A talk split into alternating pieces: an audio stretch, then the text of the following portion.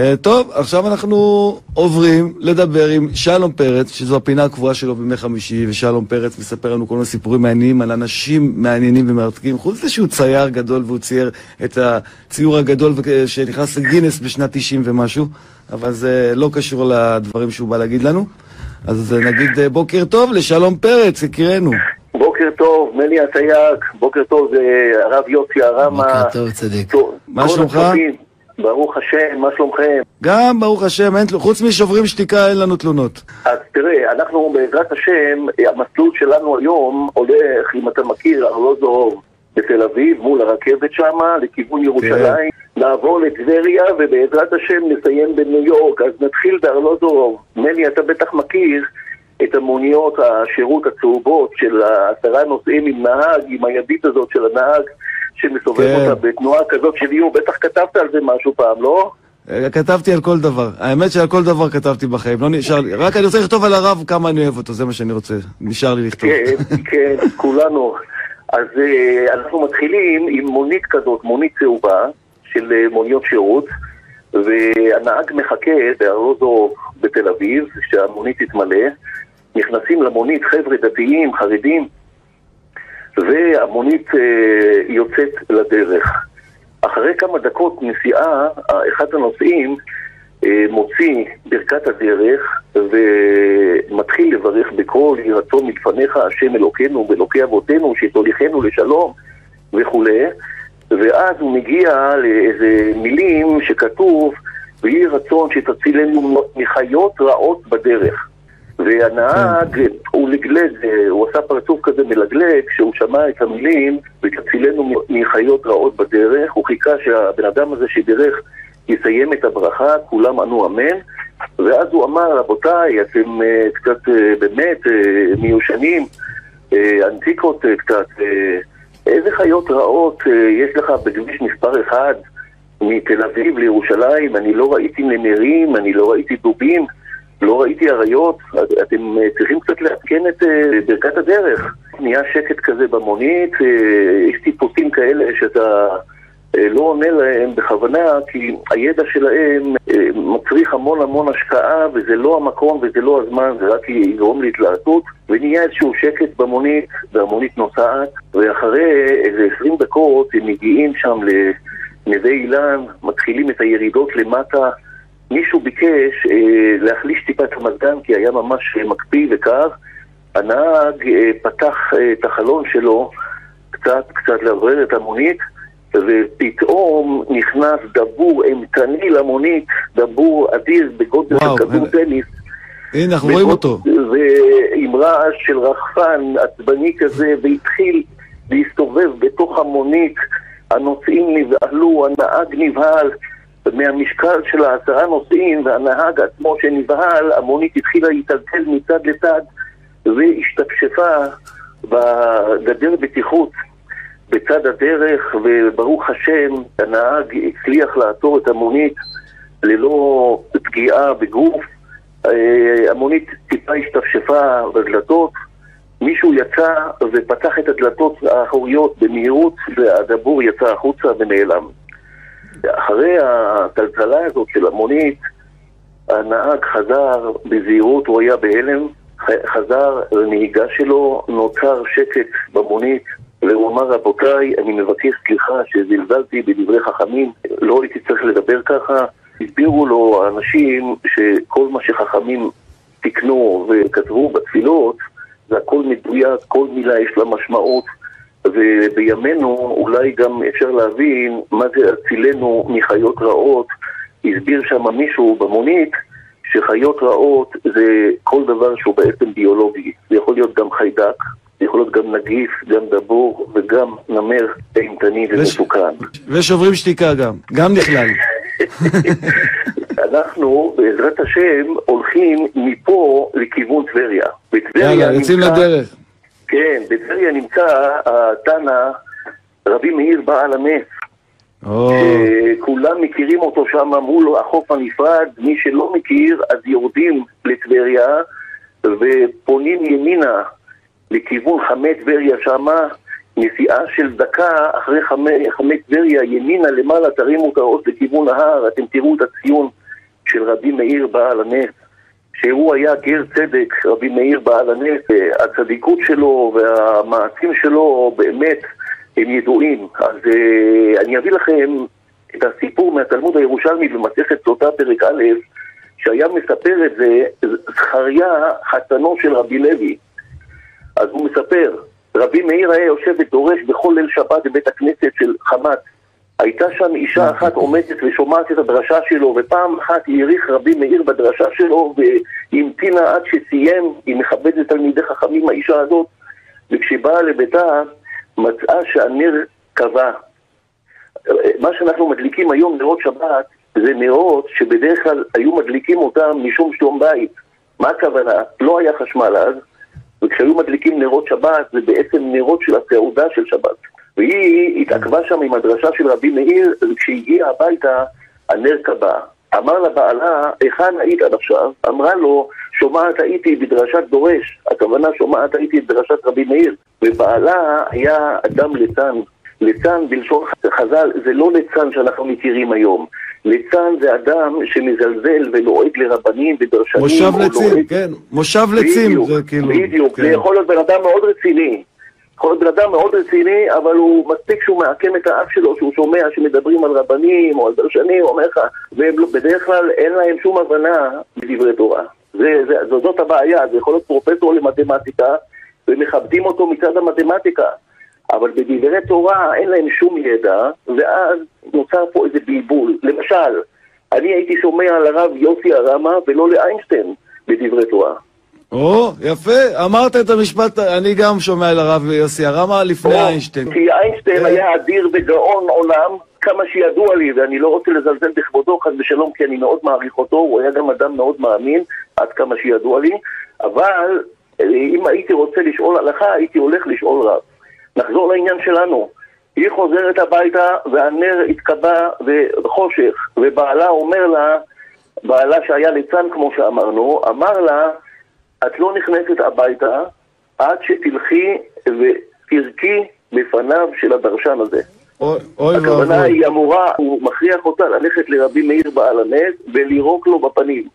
אז האישה הזאת הייתה צדיקה ויראת שמיים, היא יצאה מביתה, ישבה שבת ראשונה, שנייה ושלישית, כוונה כבר שלושה שבועות לא הייתה בבית, היא לא תעשה את המעשה הזה, יש לה יראת שמיים. אמרו לה השכנות שלה, מה אתם עדיין בכעס? בואי נלך איתך אצל הרב, אצל הדרשן. כיוון שראה אותן רבי מאיר כתוב בגמרא, צפה ברוח הקודש, הוא הבין מה העניין ועשה את עצמו כאילו יש לו דלקת בעיניים. אמר להם לנשים האלה, אולי יש ביניכם איזו אישה שיודעת לרפא אה, דלקת עיניים. אמרו לשכנות שלה, תלכי מהר, בהזדמנות שלך, תרפאי אותו בהזדמנות ותרקי לו בתוך העין. ככה הוא ביקש.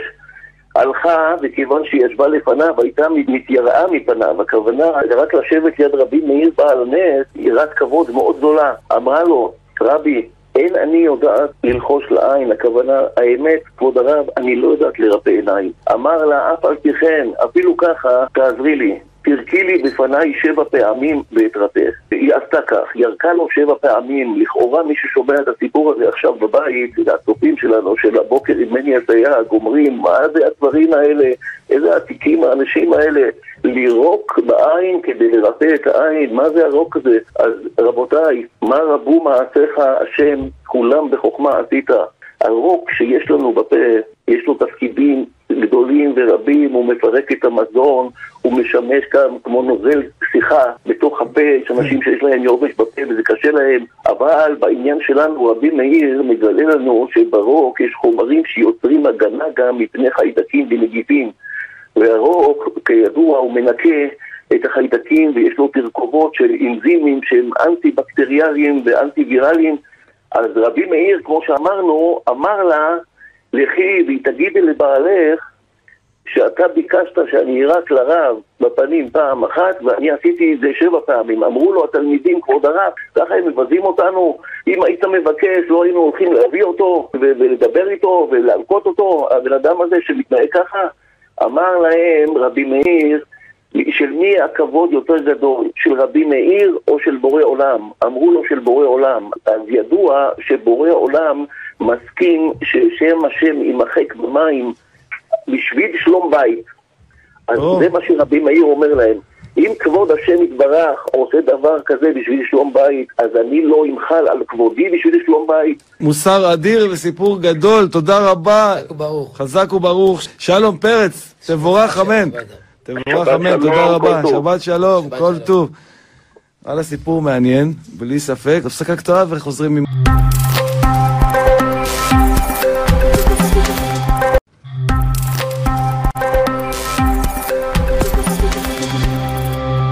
אה, עכשיו אנחנו עוברים ליקירנו שלום פרץ, שהוא גם בין היתר צייר מהולל שצייר את אה, ציור הקיר הגדול בעולם בזמנו, ב-90 ומשהו, הוא נכנס לגינס, אתה זוכר אותו. והוא, יש לו כל מיני סיפורי מדרש על אנשים אה, מופלאים, והוא איתנו על הקו. אה, שלום פרץ, שלום שלום פרץ. שלום, מני אסייג, שלום לרב יוסי הרמה ולכל הצופים של התוכנית הנפלאה הבוקר עם מני אסייג. מני, תודה, אנחנו תודה. בעזרת השם, לפי מה שאומרים בחדשות, כנראה בעזרת השם בשבוע הבא, הולכים לפתוח את עונת החתונות. הכלות מחכות, החתנים מחכים, המשפחות יאללה, מחכות. בעזרת השם, ואולי גם לנו- המוזמנים. אולי גם מוזמנים כן. יגיעו. כן. כן, בעזרת השם. אז uh, הסיפור שלנו עוסק באיזה שתי משפחות שהשתתחו ביניהם. השידוך הזה נעשה כמובן על ידי שטחן או שטחנית לפעמים, לפעמים והאירוע uh, כמובן התקדם והם עשו אירוסין, המשפחות יצרו איזה קשרים ביניהם עד לחתונה, החתונה הייתה אמורה להתקיים כחודש ימים מאוחר יותר. העניין הזה של אה, הקשרים הטובים שנוצרו ביניהם עד החתונה, זה היה בתקופה של חופשות קיץ, והם החליטו שהם מחליפים דירות ביניהם. המשפחה ש, של החתן שהתגוררה בדרום, לקחה את הדירה של המשפחה של הכלה שהתגוררה בצפון, וכמובן גם ההפך. והם נופשים כל אחד באזור שלו, והם נהנים והכל בסדר גמור. והנה באחד הימים, האימא של החתן קצת אה, הרגישה איזה שהם כאבי ראש, לא משהו מיוחד, והיא חיפשה בארון של אה, אמבטיה אולי איזה כדור אקמול, פתאום צד את עיניה נרשם שהיה על שם הכלה, והמרשם הזה הכיל אה, כדורים מאוד מאוד חזקים, פסיכיאטריים, שמי שלוקח אותם מאוד מאוד קשה לו לתפקד, והיא קוראת לבעלה וגם לחתן, והיא רואה שהמרשם על שם הכלה. וזה מאוד uh, מפריע לה, והם מתקשרים מיד לשטחן, והם אומרים לו, תשמע, זה לא בסדר, אתה לא הודעת לנו את הנקודה הזאת, והשטחן היה מאוד מופתע, הוא גם בעצמו לא שמע אף פעם, והיה שם איזשהו דין ודברים לא נעים, והם uh, כעסו, והשטחן ביקש לעשות איזשהו טלפון, להתקשר ל- לצד השני, להורי הכלה, הוא מתקשר אליהם, והם גם כן אה, כועסים שמחטטים להם בארונות בבית ובמסמכים אישיים, וחוץ מזה אה, הם אומרים שהם גם לא מעוניינים כל כך בשידוך הזה, שהמשפחה הזאת מחטטת וגם אה, מוציאה שם רע, והאימא מסבירה שיש לה כלה סבתא שהיא בת 95, והכלה נושאת את השם שלה בדיוק. הכלה שהייתה בת זקונים היא קרויה על שם הסבתא, וזה בכלל מרשם של הסבתא, והיא, האימא, היא אחראית לקנות את הכדורים ואת התרופות. והשטחן מוצא, מוצא את עצמו באמצע, והוא הציע אה, לשתי המשפחות להרגיע קצת את הרוחות, והציע לפנות לרב יצחק זילברשטיין. הרב יצחק זילברשטיין הוא אה, רב מאוד גדול, הוא פוסק ענק, הוא פוסק של אה, בית החולים מעייני הישועה בעניינים מאוד מורכבים ומסובכים, ואנשים מגיעים אליו. אה, הנה מגיעים אליו שני המשפחות, ההורים משני הצדדים, החתן, הכלה, וגם השטחן כמובן, שהביא אותם, והם נכנסים לרב, והרב שומע בסבלנות את הטענות משני הצדדים. אחרי שהסבירו לאימא של החתן, שזה בעצם מרשם של הסבתא, עכשיו הצד השני של הכלה היו פגועים ואמרו שהם לא רוצים להשתדך עם אנשים שמחטטים ומוציאים שם רע. הרב יצחק זילבישטיין שמע כמובן את הכל בסבלנות והסביר להם שהייתה פה בסך הכל אי הבנה בדרך כלל שמחליפים דירות ודי מקובל שפותחים איזה ארון אם רוצים לשתות איזה קפה או אם רוצים איזה סוכר אז הוא הסביר אה, שבסך הכל האמא של החתן חיפשה כדור אקמול, חיפשה בשום דבר, המרשם הזה היה גלוי מול העיניים וזה מה שיצא, יש פה איזושהי הבנה. הסביר להם הרב יצחק זילברשטיין שזה מבוסס על התלמוד הבבלי במסכת בבא מציאה, דף מ"ג, שם בשורה הראשונה שמתחילה במתניתין, הכוונה שונים, משננים. כתוב שם המפקיד מעות, מעות זה הכוונה מטבעות של כסף, כן. אצל שולחני, שולחני היה חלפן כספים בזמנם, אז המפקיד מעות אצל שולחני, וזו הנקודה שקשורה לסיפור שלנו, אם צרורים, הכוונה אם הם קשורים באיזה שקית שהיא קשורה בקשר מסוים, או מעטפה שהיא סגורה בסגירה מסוימת, לא ישתמש בהם. הסביר להורים של הכלה שהאימא של החתן לא עשתה שום דבר בכוונה. הארון הזה לא היה סגור. אנחנו רואים לפעמים בסופרמרקטים לפני פסח, עוד מעט אנחנו נראה את המראות האלה של מדפים שלמים שסגורים בניילונים.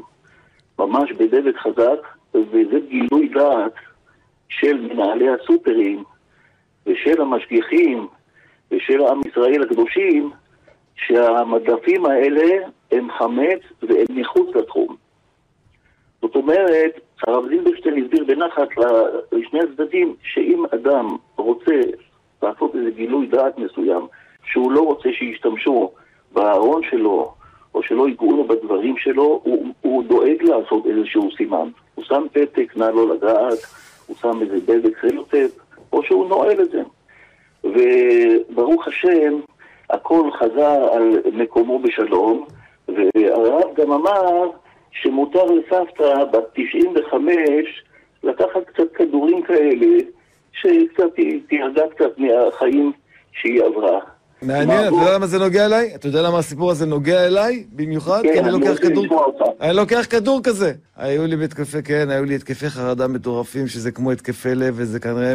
חוסר סרוטנין במוח, אז זהו, נאלצתי. תראה, אנחנו דיברנו על כדורים שמשביתים את הבן אדם לגמרי. אתה לוקח כדור שהוא בעצם סוכריה. אנחנו נמשיך לאבן עזרא, זה דמות, האבן עזרא. אה, אבן עזרא, כמובן. חכמי, חכמי, אה, אה, נו, ימי הביניים. אז האבן עזרא כמובן חי בסביבות אלף לספירה למניינם. והוא היה משורר ובלשן. ופרשן מקרא ופילוסוף ואסטרונום, ומני, אני רוצה להגיד לך משהו שרוב הצופים לא יודעים. בירח יש מכתשים כמו שיש מכתש רמון, המכתש הגדול והמכתש הקטן. גם אם תפתח אה, ספרי מדע באנגלית, אז זה מקובל בעולם שיש שם שני מכתשים מאוד מפורסמים. ואחד מהם קרוי על ים, שמו. השל... ים, ים השלווה? אה, לא, יש את ים השלווה ועוד אחד. נכון, יש הרבה, יש הרבה מכתשים, אבל אחד הגדולים והמפורסמים זה נקרא מכתש אבן עזרא, ככה זה כתוב באנגלית. וואו, על הירח? על- הירח. כן, כן, אז אני תכף אסביר גם למה. האבן עזרא בשנת אלף לספירה עסק באסטרולוגיה ובמתמטיקה ובאסטרונומיה, וכמו שאמרנו, שתי, מכת- שתי מכתשים גדולים בירח, הם נקראו על שם שני גדולי ישראל, אחד על שמו של האבן עזרא ואחד על הרב זקוטה, זכר צדיקים לברכה, והמכתשים האלה למה הם קרואים על שמם? שהם חידשו, הם חידשו מדעים, הם היו עוסקים באסטרונומיה, שני הרבנים האלה, הם היו אה, מאוד מלומדים עם ידיעות נרחבות אדירות. חוץ מזה שהם היו ענקיים בתורה, הם היו גם מדענים וגם משוררים, הם היו אנשי אשכולות אדירים. וגם עכשיו, רופאים, כמו הרמב"ם. לא לחינם, תל אביב, הרחובות הראשיים שלה, תשים לב, למשל הרחוב הראשי של העירייה, אבן גבירול. אבן גבירול, נכון, זה השם רבי כן. שלמה אבן גבירול, שגם כן רשב"ג. היה פילוסוף. כן, היה פילוסוף והיה רופא, ו- ומי שמכיר את האברבנאל, שזה גם אה, אה, רב מאוד גדול שהבין בחוכמת הנפש ועוד קראו על שמם והרמב"ם ועוד. נחזור לאבן עזרא. האבן עזרא היה מתמטיקאי גדול, וכל אחד שמחזיק מחשבון היום חייב את החישובים שיש במחשבים של היום לאבן עזרא, וכל העולם יודעים את זה, לא כל אחד יודע את זה פה בישראל. הנה, הנה, עכשיו אני יודע את זה, סיפרת לי, עכשיו אני יודע את זה גם, שסיפרת לנו את זה. אז הנה, ברוך השם, אפשר לפתוח אה, באנציקלופדיה ולבדוק אותי, האבן עזרא, הוא חידש את החשבון העשרוני. כל החשבונות העשרוניים ושברים, חשבונות הללו, זה חידוש של האבן עזרא. בתקופתו okay. אוקיי. היה פסק דין, באו לפניו שני אנשים, מה הסיפור היה? היה בן אדם אחד שהיה סוחר באבנים יקרות מאוד, ביהלומים. והוא הלך בדרך איזה יום וחצי וטעה בדרך והוא נתקע בלי, בלי אוכל, בלי שתייה. וברוך השם נעשה לו נס והוא רואה מרחוק איזה שני דמויות של אנשים. הוא מתקרב אליהם, ממש כמעט מעולב, ואומר להם, רבותיי, אם אפשר לתת לי משהו לאכול. לאחד מהם היו שתי פיתות, ולשני היו שלוש, והם אמרו, בואו, בדיוק אנחנו אוכלים, בואו נשב ביחד ונאכל. אכלו שלושתם ביחד, והצילו אותו. הבן אדם הזה הרגיש טוב, וכאות הוקרה הוא הוציא חמש אבנים טובות, יהלומים, שהיו שוות הון תועפות, ונתן להם את זה מתנה, הם שמחו ונפרדו לשלום. האדם עם השתי פיתות אמר בוא נחלוק את זה חצי חצי, אכלנו כולם ביחד, שניים וחצי יהלומים לך, שניים וחצי יהלומים לי, או הערך שלהם הכספי. ההוא עם השלוש אמר מה פתאום, אני תרמתי למערכת שלוש פיתות. אתה תרמת שתי פיתות. אני שלוש יהלומים ואתה שתי יהלומים. הלכו לאבן עזרא, ואני רוצה רבותיי מהפסק הזה שתבינו שגדול בתורה פוסק הלכה, גם אם זה לא נראה לכם, יש פה שכל מאוד גדול, שלפעמים הבן אדם, עם הארץ, לא מבין אותו. הרב האבן עזרא פסק חצי חצי? לא. פסק שלוש שתיים? לא. האבן עזרא פסק ארבע יהלומים לאיש עם השלוש פיתות, ויהלום אחד לאיש עם השתי פיתות. ומה הסיבה? אם אנחנו לוקחים חמש פיתות ומחלקים אותם לשלוש, יוצא לנו חמש עשרה חלקים. זאת אומרת שכל אחד אכל חמש חלקים. חמש עשרה לחלק לשלוש זה חמש. זאת אומרת, האיש שתרם שתי פיתות, הוא תרם שש חלקים. ואם הוא אכל חמש חלקים, הוא תרם לאורח חלק אחד. או, איזה גאונות. והאיש עם השלוש פיתות אכל חמש חלקים בזמן שהיה תשע חלקים, זאת אומרת שהוא תרם לאורח ארבע חלקים, ולכן החלוקה ביהלומים הייתה ארבע אחד. אם זה היה בזמננו, היו מיד מגישים בג"ץ. נכון, איזה בג"ץ, הלוואי בג"ץ היו מגיעים לקרסוליים של האנשים הדגולים האלה לפני אלף שנה. אתה מבין את החוכמה שלהם. תשמע, יקירנו, אנחנו כל הזמן לומדים ממך, כמו שאתה מלמד אותי בפייסבוק, בהודעות, על המדרשים ועל הגמרא, ותודה רבה, באמת, שלום, שלום פרץ. חזק וברוך. השם יברך אתכם ואת כל המאזינים ואת כל עם ישראל, כל טוב. שבת שלום, תודה רבה. איזה מדהימים גדולי ישראל וגדולי ספרד, כן? אין ספק. כן, אז אנחנו נצא להפסקונת וחוזרים.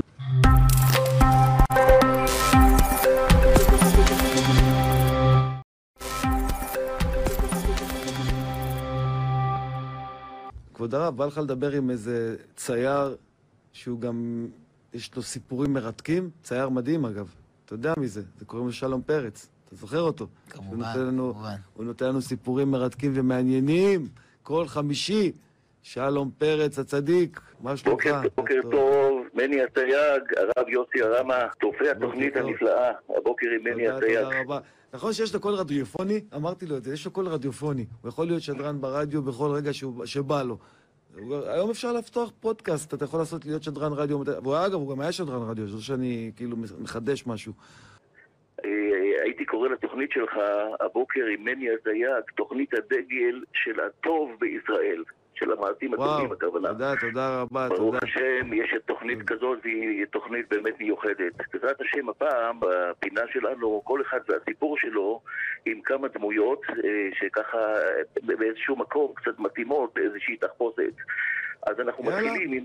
אנחנו מתחילים עם סיפור שהתרחש בניו יורק, והסיפור הזה הוא על בניין של אפרו-אמריקאים שהתגורר אצלם איזה יהודי חרדי והייתה מכה של פריצות בבניין, זה כנראה באזור ארלין שמה.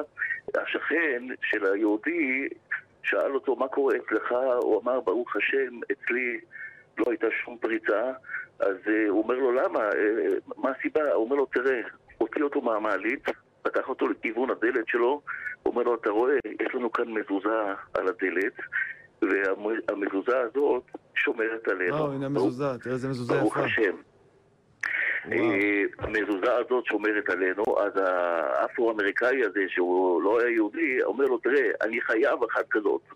אתה קונה לי אחת כזאת. אז היהודי באמת קנה לו מזוזה יפה, מהודרת, הרכיב לו אותה על הדלת שלו, ואחרי שבוע הוא פוגש אותו מני במעלית, היהודי שואל אותו, נו, מה קורה? הוא אומר לו, תראה, ברוך השם, פריצות כבר אין, אבל כל חמש דקות דופקים לי בדלת, רוצים צדקה. יפה, יפה. אבל שווה, לתת צדקה מאשר לחטוף פריצה, אני... אין כן, ספק, אבל זה ממש כמו... אה, כמו מכת בכורות זה מזכיר, המזוזה שהיא מגנה על ה... כמו ה... ש... כן, עם הדם על המשקוף, אתה... כבוד הרב יודע. עכשיו, מה- עוד סיפור. שהבאתי, סיפור קטן, וגם כן יש בו איזה כיוון כזה דומה. היה איזשהו אחד שנסע באוטוסטרדות של ארה"ב, היה משהו כמו חצי שעה לפני שבת, הוא קולט פתאום בצד ימין של הדרך איזה יהודי עם כיפה תקוע עם רכב. אז הוא עצר לעזור לו, כי תכף נכנסת השבת. הוא גם רצה שהיהודי הזה יזכה להגיע לפני שבת. הוא בא, עוזר לו, היה לו קשה מאוד לתקן פאנצ'ר. הוא בא, תיקן לו את הפאנצ'ר, לוחץ לו יד, אומר לו שבת שלום, שבת שלום. אה, תמהר, השבת נכנסת. אז ההוא מסתכל עליו כזה בהלם, הוא לא מבין מה, מה המילים שהוא אומר, ה- זה שעזר. אז אה, התברר לו שזה בכלל גוי ששם כיפה, אז הוא אומר לו, אתה, אתה, אתה לא יהודי, אז מה, מה הכיפה הזאת? הוא אומר לו, תראה, סבתא שלי אמרה לי שאם אתה באיזושהי בעיה או שיש לך איזה צרה, שים כיפה, תוך כמה דקות יבואו אנשים לעזור, אל תדאג, הכל יהיה בסדר. זה הערבות ההדדית של היהודים, כאילו, זה המסר, כן? כן, כן, זה המסר. מני, אם אתה זוכר, בכל ישראל הייתה מהדורת חדשות, בכל שפה נתנו לה משהו כמו חמש דקות, אם אתה זוכר.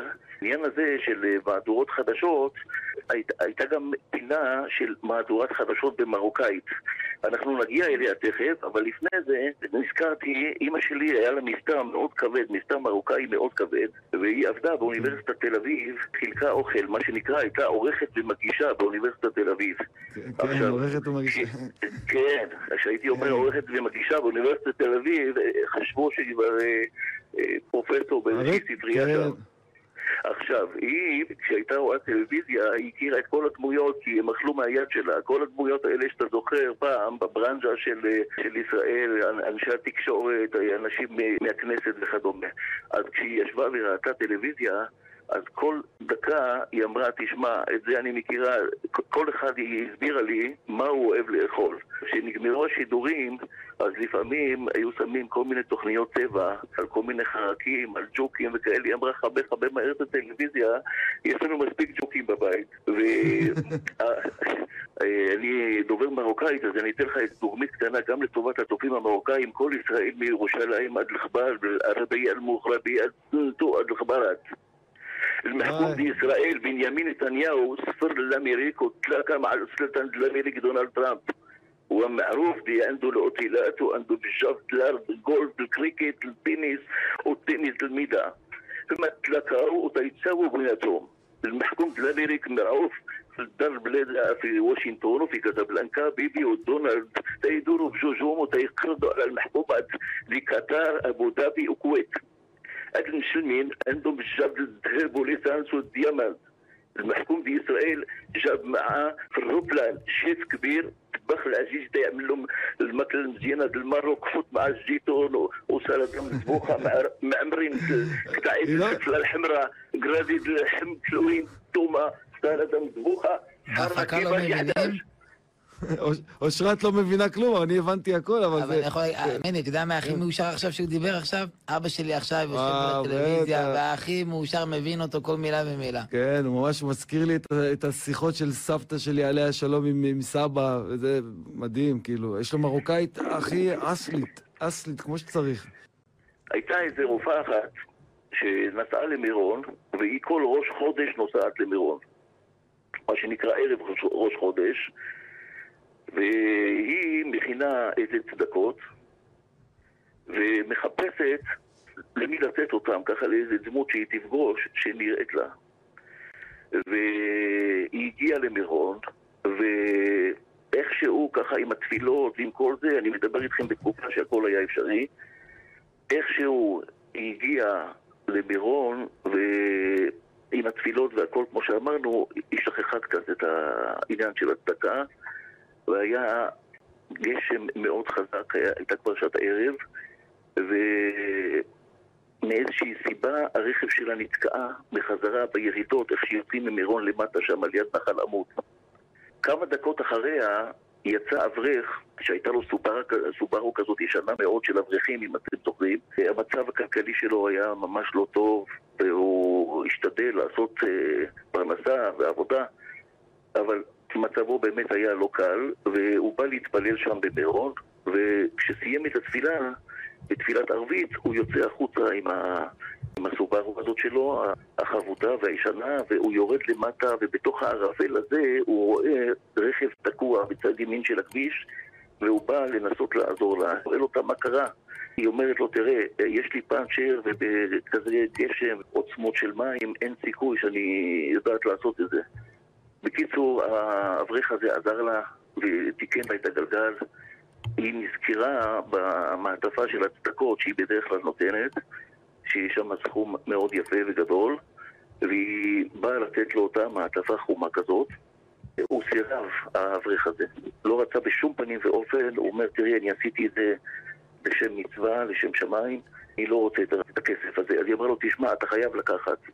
בקיצור, דין ודברים, הוא לא לקח בסוף, היא מאוד הודתה לו, והיא המשיכה לדרכה, והיא הייתה ממרכז הארץ, איפשהו באזור הקריות, היא הרגישה קצת רעב, היא נכנסה לאיזושהי מסעדה, הזמינה איזשהו מרק חם, איך שהיא מתחילה לאכול, היא נתקלת בסיטואציה שהבעל הבית צורח על איזה עובדת ומפטר אותה.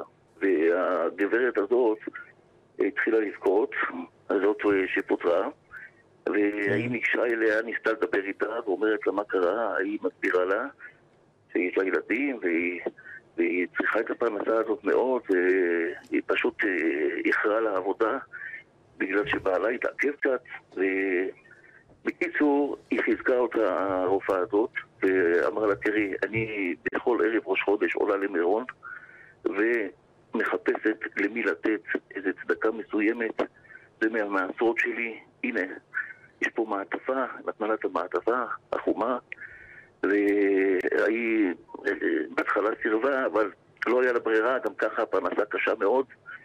כשהגיעה הביתה, פתחה את הדלת, בעלה אומר, מה קרה? היא באה קצת חצי בוכה, חצי צוחקת. שאל אותה, מה קרה? אז היא אמרה, תראה, פיטרו אותי מהעבודה, והיא התחילה לצחוק. אז הוא אומר, אני לא ראיתי אף פעם מישהו שמפטרים אותו מהעבודה וצוחק. אבל היא אמרה לו, בוא תראה, היא הוציאה מעטפה חומה, אז הוא אומר לה, אה, זאת היא מהפאנצ'ר. האמת שבתור תסריטאי אני ידעתי שזה הולך לכיוון הזה, שזה אותו... בעלה זה הבחור שחילץ אותו מהפאנצ'ר, אבל זה מרגש בכל מקרה, תודה רבה. השם, שיהיה פורים שמח לכולם. תודה, תודה, פורים שמח, שלום פרץ, הצדיק, תודה רבה לך, ולהתראות. ניוטון יצר פעם דגם של כדור הארץ עם השמש והירח וכוכבים במסלולים, והוא היה מסובב את זה עם ידית מתכת. כזאת, ואז כל המערכות היו מסתובבות בדגם הזה, היה דגם מאוד יפה, ונכנס איזה מדען אתאיסט לחדר שלו, והתפעל מאוד מהתנועות האלה של השמש, הכוכבים, בדגם, שניוטון היה מסובב. אז uh, ניוטון צחק ואמר לו, תראה, זה לא חוכמה, פה אני מסובב את הגלגלים. חשבת פעם כמה כוחות אדירים ואינסופיים צריך בכדי להפעיל את כל המערכות הללו במציאות? אתה מתפעל מדגם? אני מתפעל ממי שמפעיל באמת את כל המערכות הללו יום-יום, בחלקיקי רגעים.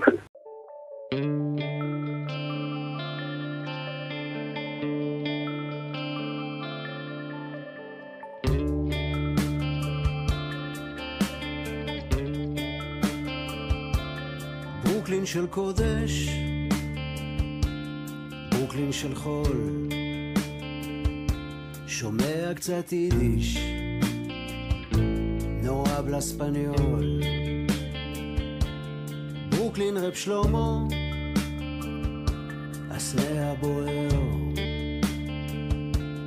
ברוקלין לואיד, הפחד דוקר. ברוקלין של סוג שחזרה להיות שר ובכל אל שבת בבית כנסת היא שרה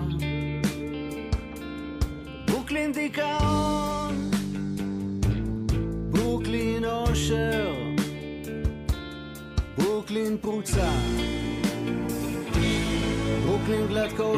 שלום רב מאזינים יקרים, אנחנו יחד איתכם בפודקאסט כל אחד והסיפור שלו. על הדרך לברוקלין הפעם אנחנו עם אבי אורן.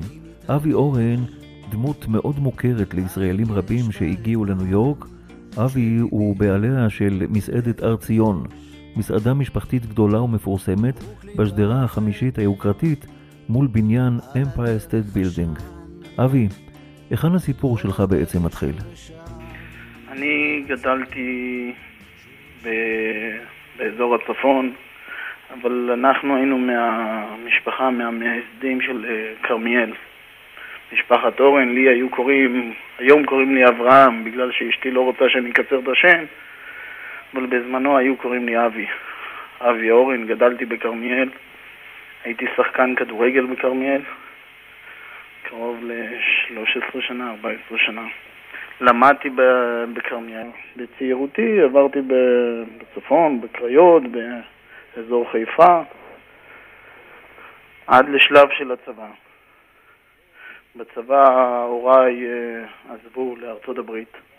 אנחנו היום שני אחים ושני אחיות, שכולנו כמובן גדלנו גם בבית מאוד חם, שהעניק לילדיו באמת את כל הטוב שיש באמת, כל הטוב שקיים באמת. אנחנו היינו משפחה, אבא שלי היה שם ראש, אה, יושב ראש איגוד התעשיינים בכרמיאל, והיה לנו, יש לנו עוד אותו היום מפעל עצים גדול בכרמיאל, אם מישהו מכיר, עצי כרמיאל, היה עובד בסחר של עצים. אז מבחינה כלכלית, ברוך השם, לא היה חסר לנו כלום. איך שהוצאנו רישיון בגיל 17, כבר היה לנו רכב. זמן כבר חדש, היה לי, לכל אחד היה רכב. ברוך השם, מבחינה כלכלית לא החסירו מאיתנו כלום. האם הרגשת כך גם מבחינה רוחנית? מבחינה רוחנית, תמיד המזרחיים קצת יותר קרובים. נוגעים תמיד קצת בשורשים.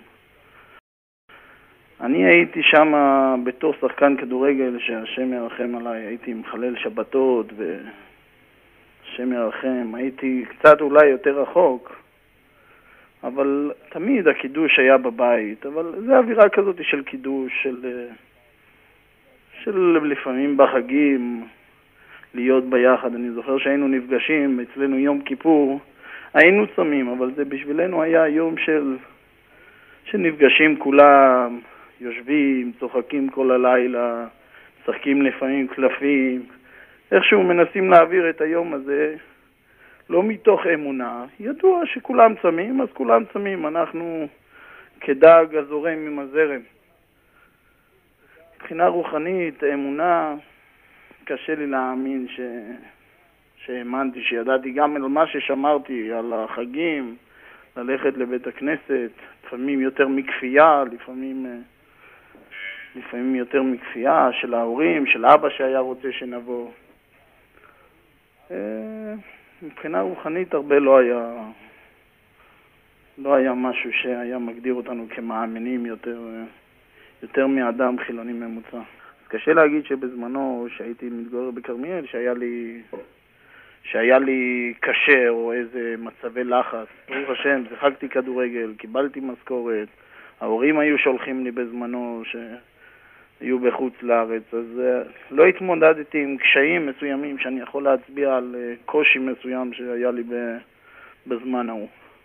כן. אבל uh, כמובן שאחרי זה, שהתחלנו קצת, uh, ברוך השם, להתבגר, ונכנסנו בהמשך, uh, אחרי הצבא, הייתי פה חייל בודד.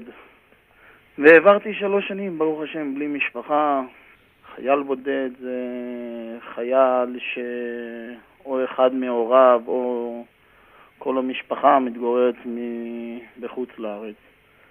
והחייל הוא פה משרת שירות סדיר, זה נקרא חייל בודד.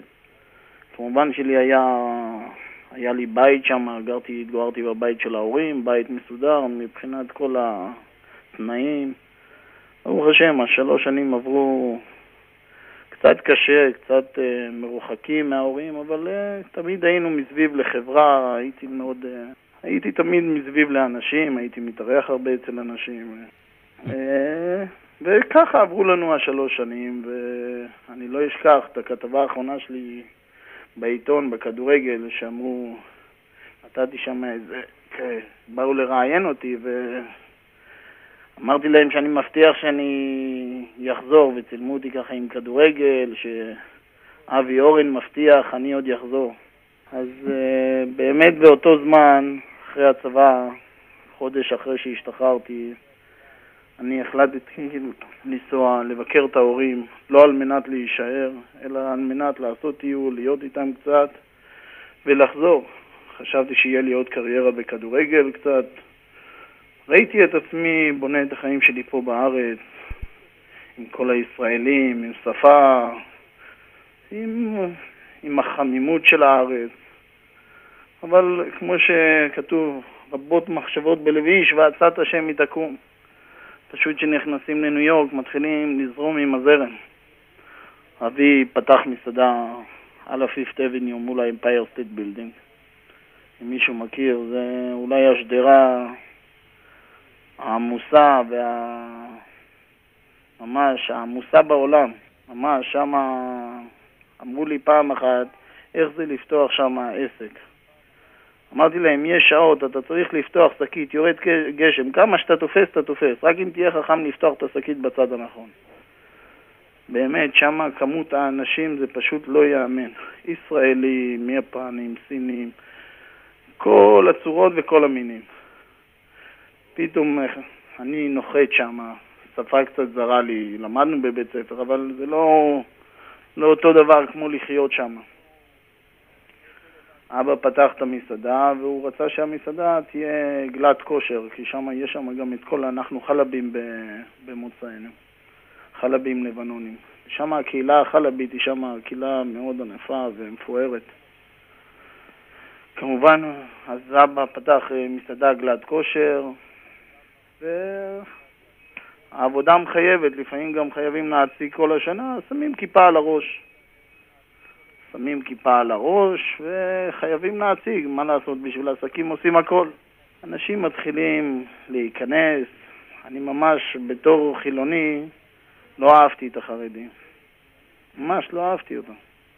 הייתי כמו, הייתי תמיד מצדיק את עצמי, אני חייל בודד, הולך, משרת בצבא, אלה יושבים, לומדים, מתנדנדים, מה הם עושים, איפה אנחנו, עם כל העטפות. לא אהבתי אותם. אמרתי, אני עכשיו פה עומד לשרת אותם, אבל בשביל עסקים נעשה הכל, מה לעשות? תנסה לשתף אותנו בתחושות שלך. אני מחזיק ביד ממצאים רשמיים של הלשכה המרכזית לסטטיסטיקה ומגלה שהחברה החרדית היא בעצם המתנדבת ביותר במדינת ישראל למען התושבים ובפערים עצומים משאר האוכלוסיות. מהיכן לדעתך מגיעות רגשות השנאה הללו שהתפתחו אצלך? זה קשה מאוד. בתור חילוני, שאתה יודע שתמיד יש איזה מין מחסום כזה, ש... מבינים שהמחסום הזה זה ממש מחסום שאינו נראה. זה כמו מין חומה, אני שמעתי את אה, אחד ה... את דנקנר, כן. שאומר, אני לא חשבתי שבכלל הם אנשים שבכלל אפשר לדבר איתם.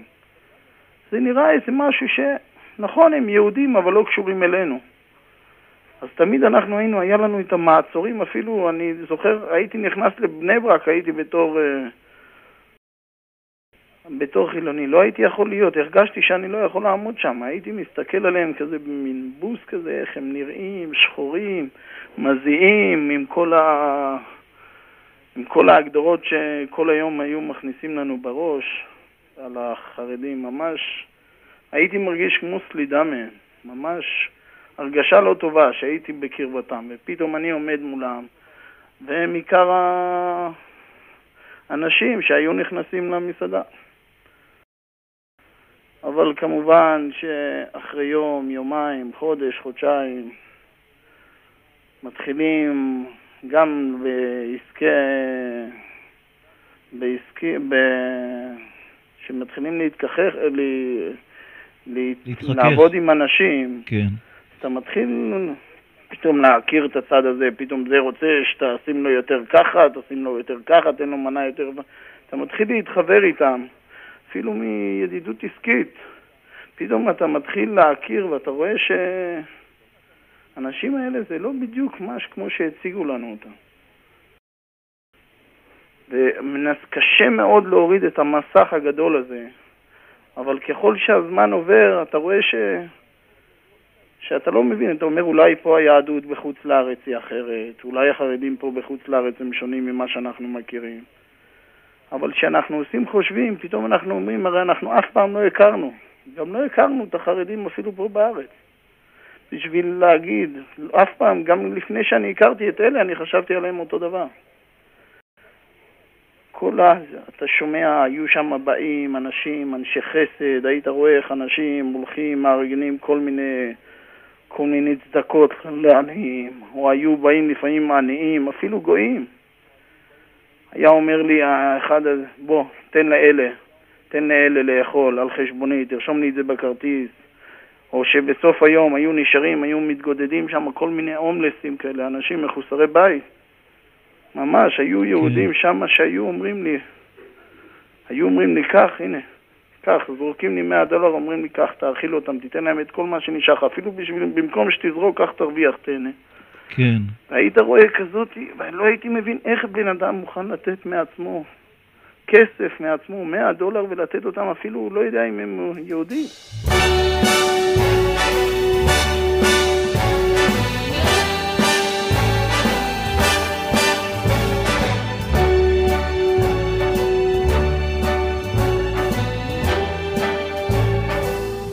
Start spreading the news. I'm leaving today. I want to be a part of it. New York, New York. These vagabond shoes are longing to stray right through the very heart of it. New York, New York. I want to wake up in a city that doesn't sleep and find I'm king of the hill, top of the heap. These little town blues are melting away. I'll make a brand new start of it in old New York. If I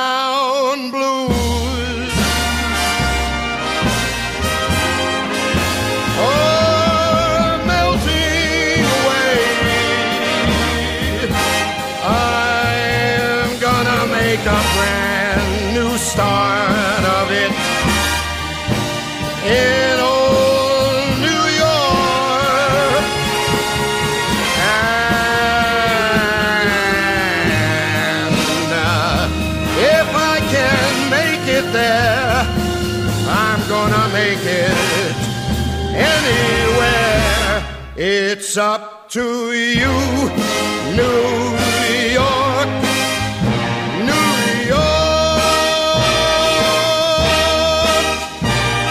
New York.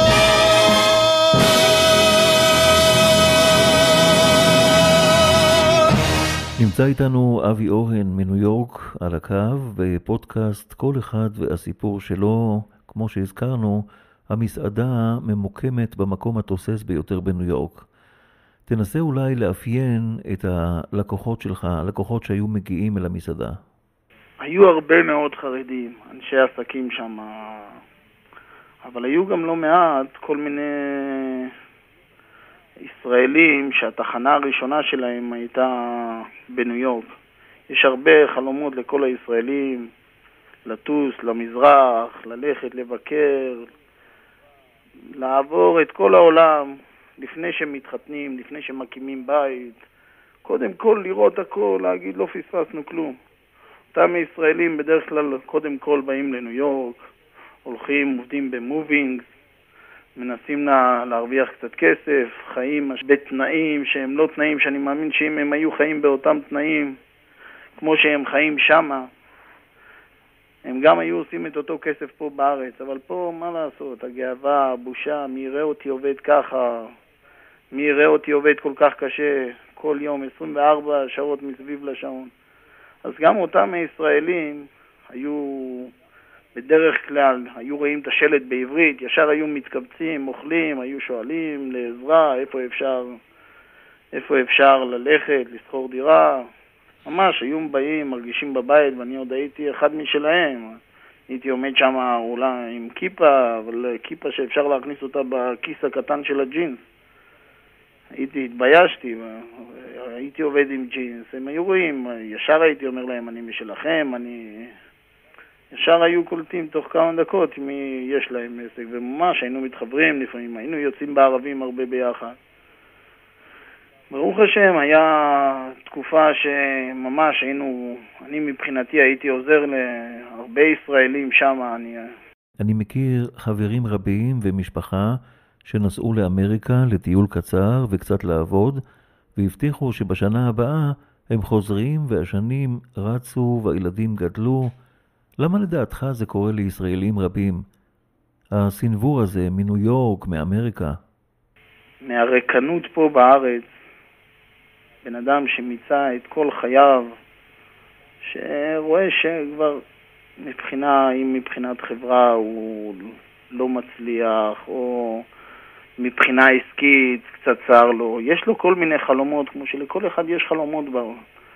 וחושבים שאמריקה, שמה זה העולם הגדול, שם אפשר לקטוף כסף מהעצים, שם כל היום החיוך לא נמחק מהפנים מרוב שמחה. זה הסנוור הגדול שיש, את האמת, יש לפני שנוסעים. אבל אני מכיר שם את...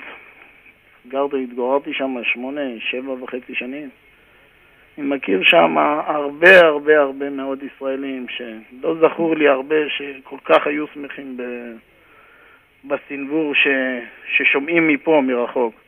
אין שם שום סנוור האמת.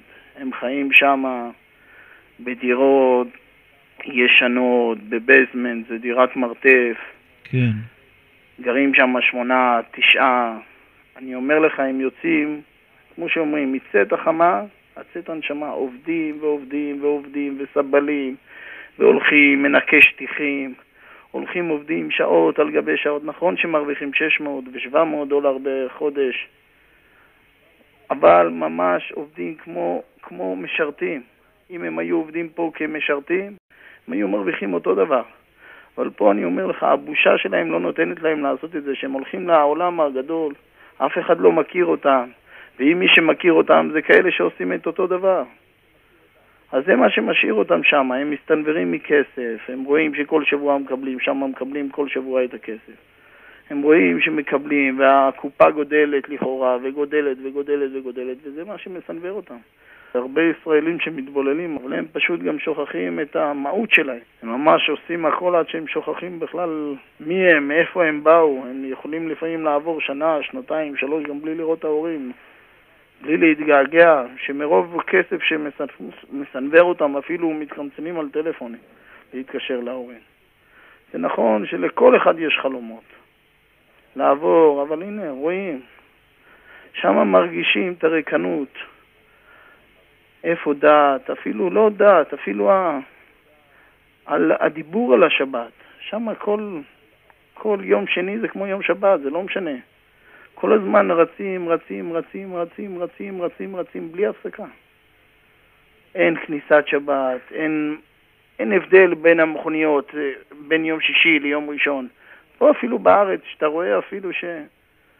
בימי שבת, אז אתה רואה, אנשים אפילו מתחילים לנסוע מאוחר, ב-11, כי הם יודעים שאפשר לישון מאוחר. מרגישים את השבת אפילו במקום הכי סואן והכי חילוני. מרגישים שזה שבת. בערב שבת רואים, הכל שקט. נכון שבחצות לילה יוצאים לפאבים ודיסקוטים, אבל יש פה, מרגישים פה את השבת בארץ ישראל. שם הולכים ועובדים ועובדים ועובדים ממש. לא יודע מה להגיד לך. אני חושב אישית ש... שאין שם שום סנוור. הסנוור זה קצת הכסף שרואים, אבל כמו שידוע לנו, לא זכור לנו על הרבה שחזרו והיו עשירים. כן. או שהולכים באמת, בסוף מבזבזים את זה בטיולים, שהלכו והסתובבו וראו ערים ועלים וכל מיני דברים, כל מיני רכסים, אבל הכסף לא חוזר איתם.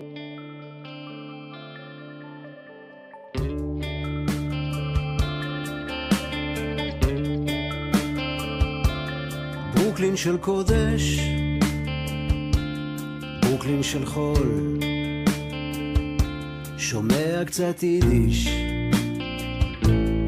habla español. ברוקלין רב שלמה, הסנה הבוער. ברוקלין לואי. אנחנו חוזרים אה, לאבי אורן ממסעדת הר ציון בניו יורק. אבי, ברשותך, אם תוכל בהמשך להתייחס לשינוי שחל בך ביחס אל האוכלוסייה החרדית, שבעצם אה, היוותה חלק לא קטן מלקוחות המסעדה שלכם? כמובן שהתחלנו לעבוד עם, הסעדה, עם, במסעדה, ה-32 ל-3 שם מול האמפייר סטייט בילדינג. רק שמושגים על איזה מסעדה, מסעדה שם מדוברת, שם היינו משלמים רק שכירות 18 אלף דולר בחודש. פשוט לסבר את האוזן על, על איזה מסעדה, איזה מסעדה מדובר. כמובן אמרתי שהתחלנו לעסוק יותר עם, גם עם הציבור החרדי, שהיינו משרתים אותו, היה לנו השגחה בין ההשגחות הטובות בניו יורק. והתחלנו באמת להכיר קצת, אני התחלתי להכיר קצת את הפן האחר של החרדים, העזרה, כמו שציינתי, הטוב, היושר, שבן אדם באמת היה יוצא, יוצא, הולך, אוכל ושוכח, ואחרי שבוע, שבועיים בא, אומר לי, אתה יודע, פעם אחת אכלתי ורשמתי שלא לא שילמתי לך. היינו, והייתי רואה את היושר הזה, אני לא יודע, אני, אולי לא כולם ככה, אני הייתי ככה עם כל החברים שלי, שהיינו הולכים, אם שוכח, הוא יחזיר לנו קצת כסף יותר. ברוך השם סופרים, פתאום מתחילים לראות, אה, תראה מה זה, הוא במקום 20 שם לי 50. מכניסים לכיס, עוד 10 מטר אחרי שמתרחקים מהמסעדה, קצת דואגים, אולי הוא יזכור, יקרא לי, ואתה רואה שאתה נכנס לאוטו והכל נגמר. כאילו לא מובן לך, איך אנשים, מה, אתה אומר אולי בגלל שהם עשירים, אז לא אכפת להם מהכסף, אולי... אבל אתה רואה שזה לא זה, זה יושר פנימי כזה שאי אפשר להסביר, אתה פשוט מתחיל להריץ את האנשים האלה. אבל כמובן הערצה לחוד וחזרה בתשובה לחוד. לא היו לי אפילו כוונות, אפילו שהרצתי אותם ואפילו שהבנתי שהם אנשים אולי ישרים וחביבים, אבל בין החיים שלי אליהם יש תהום עמוק שלא מאמין מתי הוא יוכל פעם להסתתם. כמובן שממשיכים החיים, הייתי עובד שם מ-4 בבוקר עד 11 וחצי בלילה. ממש, כמו שאמרתי, עובדים שם ממש עד, ש... עד כלות ה... הנשמה, ממש אין כוח, אין כוח, אפילו באים הביתה מרוב שעייפים, לא יכולים לישון תקועה, אפילו יותר משעתיים, שלוש, ישר קמים, הולכים לעבוד. עובדים, רואים הרבה כסף, מסתנוורים, רואים רווח, כל, כל, כל, כל יום אתה יוצא עם כיס מלא 600, 700, 800 דולר, 900 דולר רווח. תעשו חשבון כמה, בן אדם צעיר מתחיל להסתנוור, פתאום יכול להרשות לעצמו לקנות לו רכב בין המפוארים בניו יורק, יוצא לאן שהוא רוצה, יוצא למסעדות, כל יום פה אוכל, פה דג סלמון ב-80 דולר מנה, פה במסעדות יוקרה, ו... אבל כשיש כסף אפשר הכל לקנות, ובמיוחד באמריקה ובניו יורק. הכל, הכל, הכל. מה שבן אדם מדמיין לו, יכלתי אז, היה לי הכל. ממש, אתה טועם שיש לך הכל, אבל אתה טועם גם שאין לך כלום. עם כל השמחה, אני יכול להזכיר לכל אחד שהוא יתחיל להבין את זה. תזכירו לעצמכם, אחיי, אפילו שהיינו ילדים קטנים, שהיינו מתכננים אפילו לטיול שנתי. בן אדם שיש לו איזה בועה שהוא רוצה להגיע אליה, או איזה תכנון, או איזה... לא יודע מה, אפילו טיול שנתי, אני אומר, דבר שיוכל להיתפס לנו. היינו מתכננים שבוע לקנות ולהביא, להביא ממתקים. מגיעים לאותו טיול, מרגישים שהטעם חסר. ומתכננים ובאים ומרגישים זה לא זה. כל פעם, מבועה לבועה, מגיעים לבועה, תופסים אותה ביד, פותחים אותה, רואים שזו הייתה בועת סבון, שהתפוצצה ביד. ואני ממש הגעתי למצב שבאמת הגעתי מבחינת חומר כמעט להכל. לא יודע, תמיד יש, תמיד יש. אבל הרגשתי שאם בתור בן אדם שאני צעיר 23-24, יש לי כל כך הרבה, לא יעזור לי שיהיה לי עוד, עוד יותר בשביל להיות שמח. אתה מרגיש שאתה רץ פתאום, אתה רץ ורצת, עומד פתאום, אתה לא יודע לאן רצתי בכלל. ואז אתה מתחיל עם השאלות. אבי, שתף אותנו איך אתה מצליח להבחין שהריצה היא לא המטרה.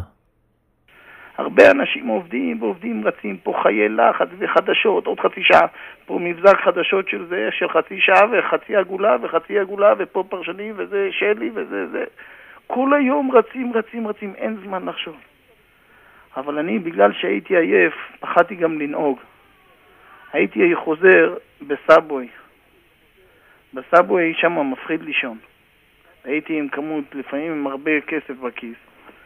רואה מי יושבים לידי, זה נרדם, הומלסים, יושנים, ואני אומר, אני לידם פה, נכון, הם פה הומלסים, אני לידם שמיים וארץ, יש לי עכשיו בכיס, עכשיו מיום 700 דולר רווח, אני לא מדבר, אני הייתי לוקח כל הזמן את הרווח, שם 700, 800 דולר רווח, אבל מה יש לי מזה?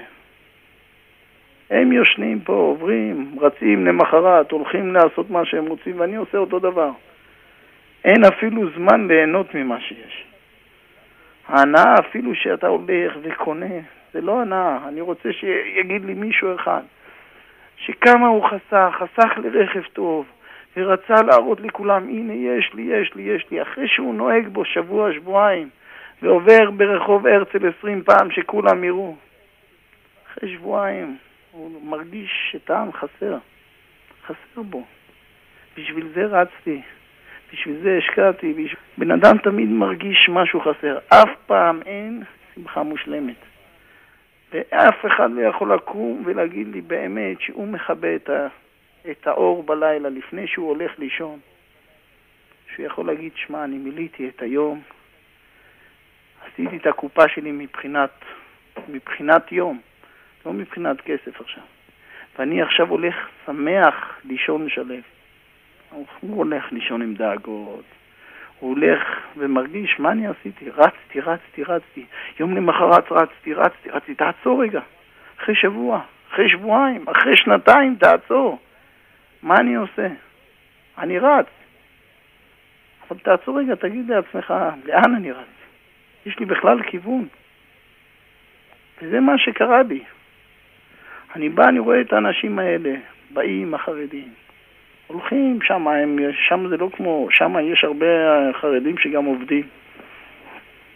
אתה רואה אנשים באים, שלווים, אתה רואה שמחה ניכרת על פניהם. הולכים, גומרים בשלוש, הולכים שמחים הביתה. ואני אני רק בשלוש בצהריים מתחיל את היום. אתה מדבר איתם, מה אתם עושים? הולכים, יושבים עם הילדים, אני הולך עם הבן שלי עכשיו בישיבה, לומד איתו קצת, הבן מלמד אותי, יושבים. אתה אומר, מה זה? איפה אנחנו, מה אנחנו נזכה, איפה נראה אנחנו ילדים, בכלל מישהו חושב על ילדים, משפחה, מה יצא מהילד שלי, עוד יומיים מה אני אתחתן, אני אפחד איפה האישה שלי תלך, מה הילד שלי יעשה. כל הזמן יש חרדות, למה אתה חושב הרבה, הרבה חילונים לא מתחתנים? מפחד, מאי ודאות, מה יהיה? מי תהיה? איך אני אקים בית? איך, איך תטפל בבית? אה, איזה ילדים יצאו לי? מה? כמה מפחיד היינו חושבים על ילד, שתיים, מקסימום, מקסימום שתי, שתי ילדים. היום אנחנו בוכים שיש לנו שתיים.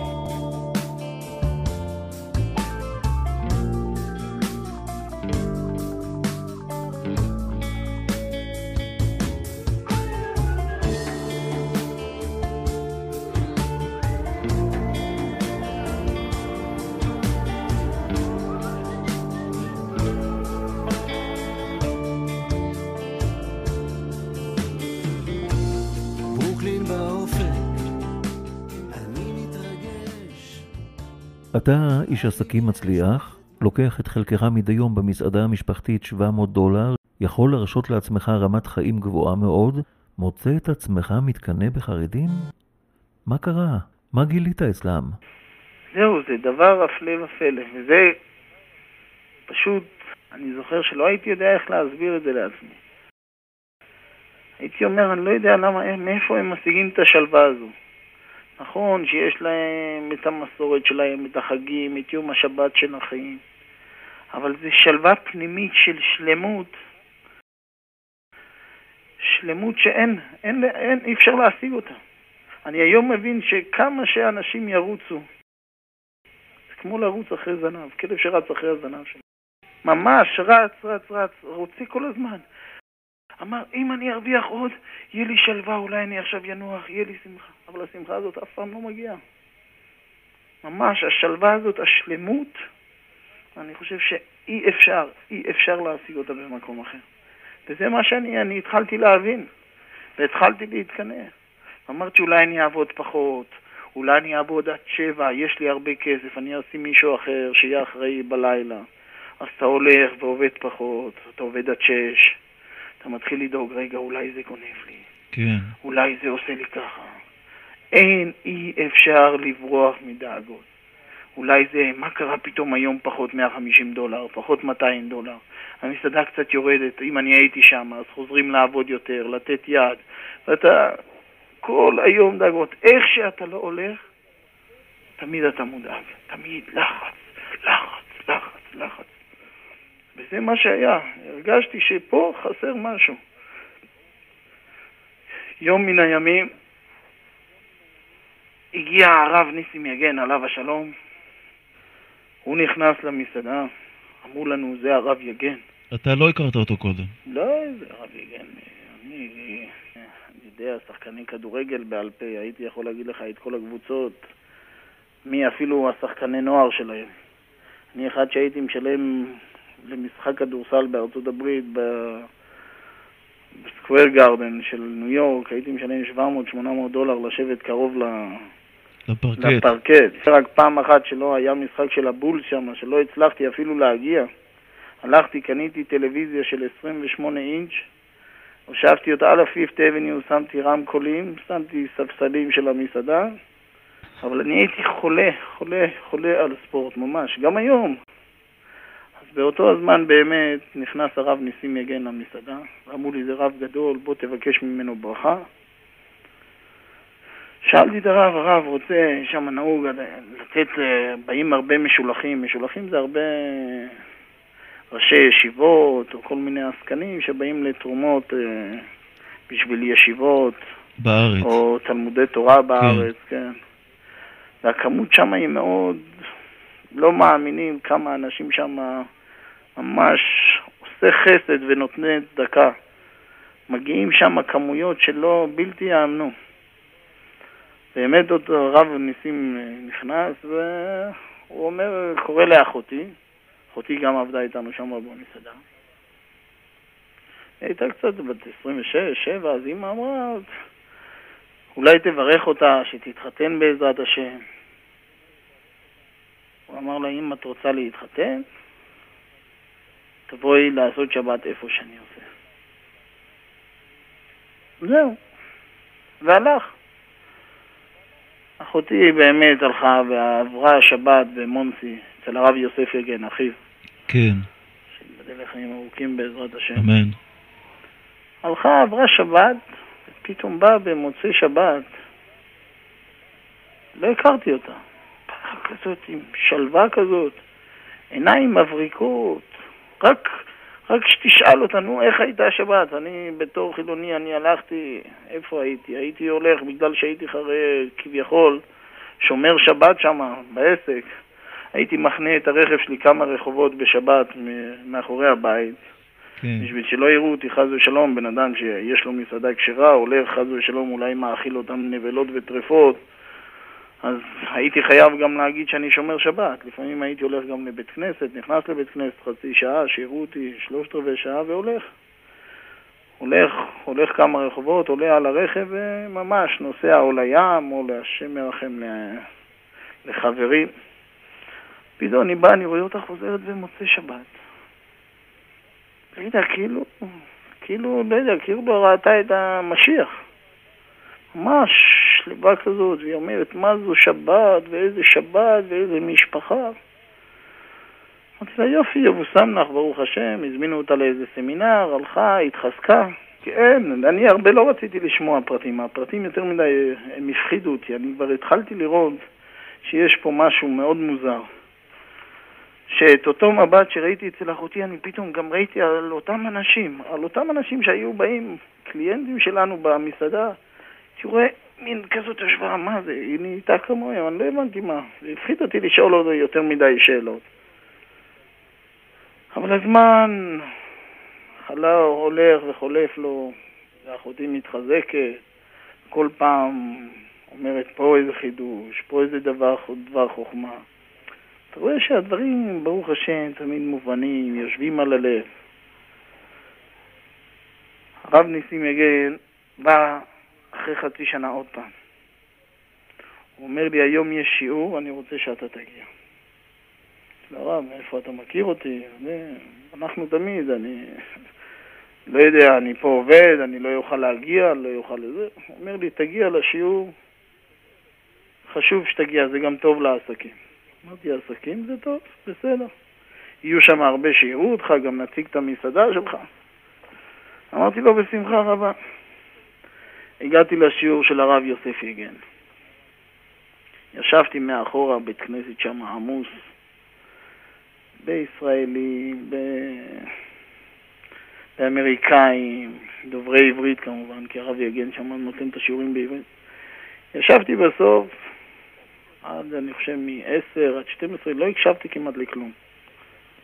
באתי לצאת בסוף השיעור, אומר לי הרב יוסף, אפשר לדבר איתך שתי דקות?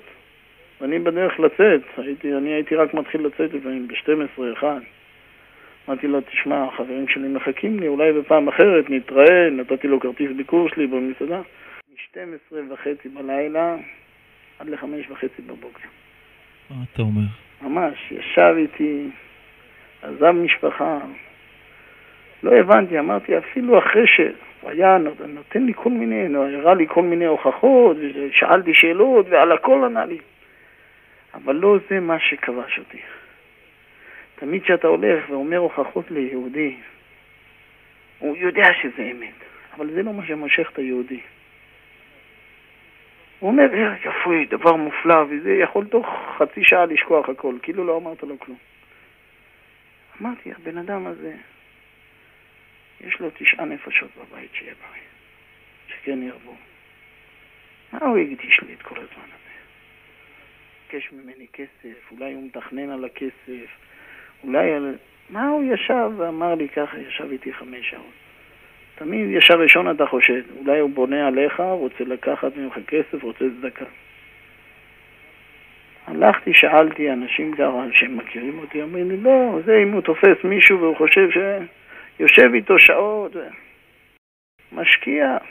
אומר לי, תשמע, קריאת שמע וזה, צריך זה. אמרתי לו, בעזרת השם אני אנסה קריאת שמע להגיד. היה מתקשר אליי, אמרת קריאת שמע, עוד מעט עובר קריאת שמע, הרב יוסף יגן.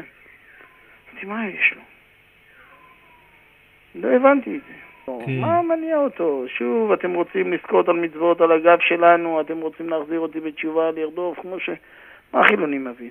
בא פתאום אחד שחוזר בתשובה, כולו כמו אש, מתחיל להוכחות, לפעמים מלחיץ יותר ממה שהוא רוצה להחזיר בתשובה, אבל אתה רואה שיש לו משהו שמניע אותו. וזה לא מובן, כל הזמן לחילוני, מה הוא רוצה? בסדר, אתה חזרת בתשובה, תהיה בריא, טוב לך, אני שמח שטוב לך, אבל תשאר אתה בצד שלך ואני בצד שלי. אבל כשבא לך אחד, בא משפחה, שהוא רב גדול, שאתה רואה כולם נאספים לברכות, בא, מזיז את כולם, יושב איתי כמה שעות, לא הבנתי את זה.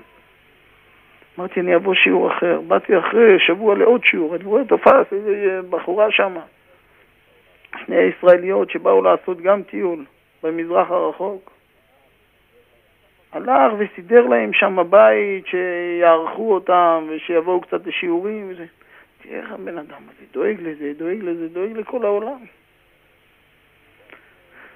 כמובן שהזמן לא התאחר והרב אה, יוסף הזמין אותי, התקשר, הזמין אותי לשבת אליו. אמרתי, מה אני שבת? איפה אני אלך? מי אני אדע? איפה אני אשן? אני רגיל לחדר שלי, הכל מסודר. נלך לרבנים, מה אני יודע, איך הבתים שלהם נראים, איזה מיטה ייתנו לי. אני רק אעבור במסדרון בלילה, אני אפילו אצטרך, לא יודע, לשירותים, אני אראה מישהו חרדי, מה אני יודע? לא שייך בכלל. זה כמו שאומרים לך, לך תישן עם... בבית של סינים שישי שבת. איך תדע מה להסתדר איתם, מה, מה להגיד להם, מה... אפילו נטילת ידיים, אני יודע איך נוטלים, אני לא זוכר, פעם אני בן אדם שעושה מאוד צחוק. בא אלינו פעם מישהו פה לשבת, אז היה לנו כוסית כזאת גדולה ל... למים אחרונים, הוא אומר לי, מה עושים עם זה? אמרתי לו, שותים. הוא בא לשתות, הוא לא יודע, לא יודעים. אני גם, אמרתי, איך אני אעבור את השבת? ממש מיום שני של השיעור, כל הזמן, איך אני אעבור לצד שבת, איך אני אגיע, אולי אני אתקשר אליו, יגיד שלא, יגיד... ממש יצר הרע שם הכין לי את התמונה הכי שחורה שיכולה להיות. אז באותו שבת באמת לקחתי את הרכב שלי, הגעתי, נתנו לי איזה כתובת במונסי, שעתיים מברוקלין. נסעתי לשם כל הדרך, לאן אני הולך, למה אני עושה את זה, אולי... לא יודע, אתה מרגיש כאילו השם ירחם לאן אתה הולך. כמובן נתנו לנו איזה בית שם להתארח שם ליד הרב, והגענו לארוחה אחרי תפילת, אה, אחרי תפילת ערבית. אמרו לי, זה הבית של הרב פה למעלה. עליתי לבית, אני רואה בית מעץ, הוא גר בקומה השנייה, סלון גדול, שני חדרים קטנים, יש וילונות מפרידים בין הבנים לבנות שם בחדר האחר, שאני חושב יושנים שם שמונה בחדר. אמרתי, איך הוא חי פה? אבל הסלון שלו אני רואה שולחן ערוך גדול של שבת. אני אומר, לפי המניין שאני סופר, מגיע ל-18, 19 נפשות. אני אומר, מי עוד פה? איזה בושה, למה אני בא? כולם עולים, אני רואה, מסתבר שהוא הזמין חוץ ממני עוד איזה שישה, שבעה. פה אחד ממונסי, ואחד מסטטן איילנד, ואחד מלוג איילנד, כל אחד. אני אומר להם, מה אתם עושים פה? אומרים, גם אותנו הזמינו לשבת. אתה פשוט לא מעכל. אתה שואל אנשים ואומרים לך שכל שבת מתארחים אצל הרב. שמונה, תשעה, שמונה, תשעה, שמונה, תשעה. נכנסים, אתה מרגיש את הקדושה, אתה נכנס, שולחן שבת. הכל כלי כסף, ברוך השם. אתה רואה כמה שהם מפארים את השבת. אתה רואה עומדים לך שם תשעה ילדים, בלי עין הרע, שכן ירבו, רואים שלווה. כאילו, מה, מה הם הולכים לקבל? אבא מקדש, עומדים בשורה, כולם מתכופפים, נשקים לו את היד, נותן לכל אחד ברכה, אתה אומר, מה זה? מה זה הברכות האלה? השם מרחם, איפה אנחנו? אנחנו עוד לפני אפילו אם היינו מקדשים, היינו מחכים לצפצוף, מתי יבואו לאסוף, לאסוף אותנו. באמצע ארוחה בורחים. מה זה הזמן הרגוע שיש להם? כל השלווה הזאת, ברכות כולם מקבלים, כולם הולכים לנטילת ידיים. מה זה נטילת ידיים? איך נוטלים? אולי שוטפים ידיים, אתה מסתכל על הילד הקטן בן ארבע, ברוך אתה השם, אתה אומר וואו, איזה בושה. איזה בושה. ילד בן שלוש, ארבע, הוא יהודי, אני גם יהודי, אני לא יודע מה עושים. התור שלי מגיע, אני נוטל, אתה מרגיש כאילו בריכה אתה משפריץ על הידיים. ממש הרגשתי כאילו הנטילת ידיים הזאת, לא הייתה לי נטילת ידיים כזאת בחיים. כאילו אני מוריק מעצמי, אני לא יודע מה. לא יודע, זוהמה מהידיים. אומר לי, תחזור אחריי, ילד בן שש, היותר גדול קצת, אומר לי, תחזור אחריי. ברוך, ברוך, ברוך אתה השם. אמרתי, מה זאת הברכה הזאת? לא הבנתי, אתה מבין, הכל חדש. כשאתה תואם הכל חדש, כל ברכה אתה מכוון בה, אני לא יודע, אפילו שאתה לא יודע לכוון, אתה מרגיש אבל שיש בברכה הזאת משהו. אתה יושב, פתאום, אתה רואה האישה יושבת מול הרבנית, יושבת מול הרב. אתה אומר, מי עכשיו מה? מי בא להגיש? ישר אחרי הקידוש, אתה רואה כל הילדים, כל אחד זה מביא זה, זה מביא זה, זה. אתה אומר, מה זה הסדר הזה? בלי להגיד, בלי זה. אתה אומר לו, אני משפחה כזאת, אני רוצה. איפה הימים שהיינו חוזרים עם חול בין האצבעות של הרגליים, עייפים, שזופים, משהו שצורב האור, באים, לא יכולים לנוח, לא יכולים זה, רצוצים, עייפים, חושבים איך נתחיל שוב את השבוע. איפה הימים האלה שאין, אין אפילו שרוצים לבלות, חוזרים יותר עצבנים ממה שיצאנו. אתה רואה פה משפחה, אתה אומר, כזאת אישה אני מחפש, כזה אלה ילדים אני רוצה. ובאמת, זה מה שכבש אותי. אמרתי, אני רוצה משפחה כזאת. משפחה כזאת, זה הייעוד שלי. ואני חושב שכל יהודי אפילו, וכל חילוני, כמה שהוא רחוק, אם הוא יטעם שבת, שיתאזה, שייקח קצת אומץ. יש כל כך הרבה שרוצים לארח בשבתות. ייקח חבר איתו, שהוא לא יחשוב, כמו שאני הלכתי ממש, אני הכנסתי את עצמי ללבת אש, הלכתי בלי לדעת כלום, נסעתי לבד, התביישתי להזמין מישהו אחר. לא היה לי את המושג הזה שאולי חוץ ממני הוא יזמין עוד מישהו. אבל לקחת עוד חבר, ויש כל כך הרבה, אפילו אצלי אני מוכן לתת טלפון, אני מוכן לארח אצלי ומתארחים אצלנו, שיבואו, יטעמו מה זה שבת. פתאום מתחילים לשיר, הילדים שרים, מה אנחנו לא יודעים שום שיר, מה אנחנו יודעים? עכשיו שרנו בסוכות, איזה שיר ידענו? שלומית בונה סוכה? מה ידענו? איזה שירים אנחנו יודעים? פתאום שומע שירים. אתה אומר, מה זה השירים? כל מילה, אתה שומע את המשמעות שלה, אתה אומר, כי ישמר השבת, אל ישמרני. אתה אומר, מה זה ישמור אותי האל? אתה אומר, אתה משווה אתה. אתה לא יודע. מגיע לך אוכל, חלות חמות. אמרתי, מה זה?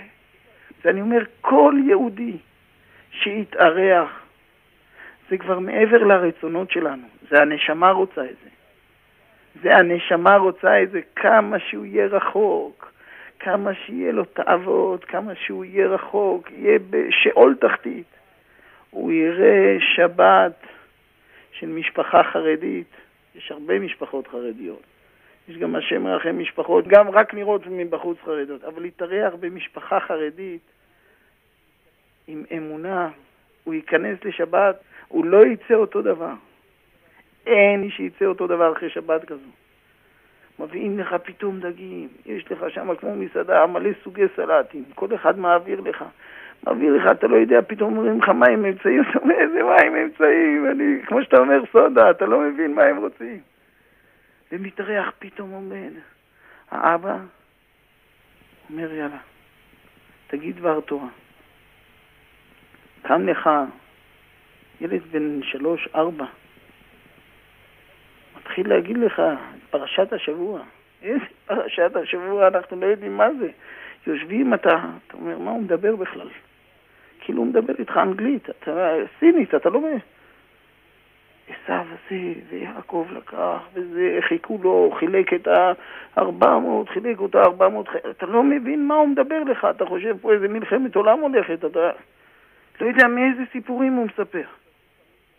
קצת, קצת זכור לך מי זה עשו, מי זה יעקב, אבל שחצה אותם, בשביל שהשארית תהיה פלטה, אתה לא מבין ילד בן ארבע, אתה אומר, וואו, רק שהרב לא ישאל אותי עכשיו. רק שהרב לא ישאל, אתה חושב שהוא, אם מובן, אם ילד בן שלוש אומר כאלה דברים, הוא תכף ישאל גם אותך.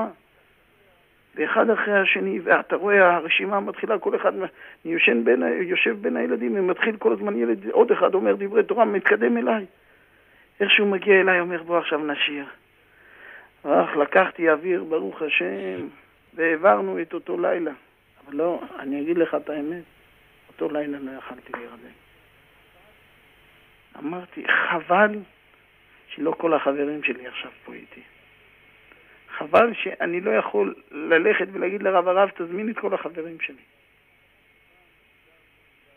כמובן שגם בסעודה השנייה והשלישית אתה לא מבין פתאום כמה אוכלים, כמה יהודי בכלל יכול לאכול. אתה לא מבין, אצלנו אתה רואה אוכלים, בורחים וזה, לוקחים משהו, אוכלים בין הארוחות ככה, אתה לא מרגיש מה זה ארוחה. אבל פה אתה הולך, יושב, שר, הולך לבית כנסת, מתפלל, הכל בנחת, הולך, אפילו הצעדים שלך הם אחרת, הולך, יש לך את כל הזמן שבעולם, שוב אוכלים, שוב זה, שוב חם, שוב... אתה לא מבין כלום, הכל כזה, מין מערבולת של קסמים כזאת, שאתה לא מבין בכלל מה זאת השבת הזאת. נגמרה השבת, מוצאי שבת, אני אמרתי. כולם באים, הרב שואל, כל אחד, נו, איך נהניתם, איך...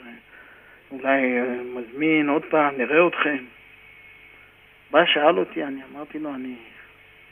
אני לא יודע, הרב, אני... אם נהניתי, אני ממש התחלתי לגמגם לו.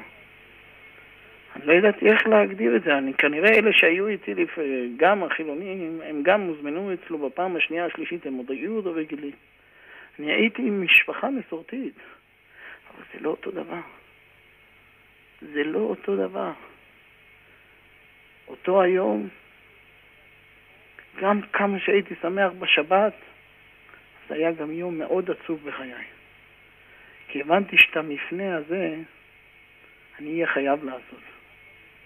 ומה שאני אשלם בשביל זה, זה הרבה מאוד. אבל אמרתי, אין מה לעשות. להגיע לכזה דבר ולשאוף לכזה דבר, אף חבר בעולם לא הצליח לשמח אותי ככה, לשמח אותי. לא חבר ולא חברה ולא כסף ולא אישה ולא כלום, לא שום דבר, אין דבר בעולם שיכל לתת לי את השלווה הזאת שכל הזמן הייתי מסתכל בעיניים של החרדים, של אחותי שחזרה, של הילדים, של הקור רוח, של השמחה. את זה אף אחד לא יכל להעניק לי.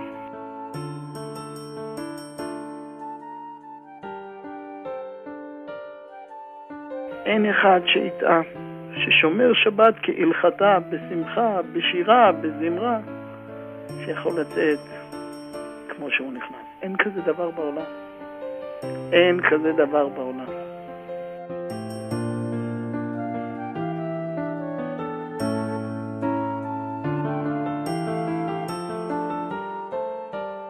אנחנו מאוד מודים לך ורוצים לומר לך תודה רבה, וניפרד כאן ונאמר לך שלום עליכם. שלום עליכם.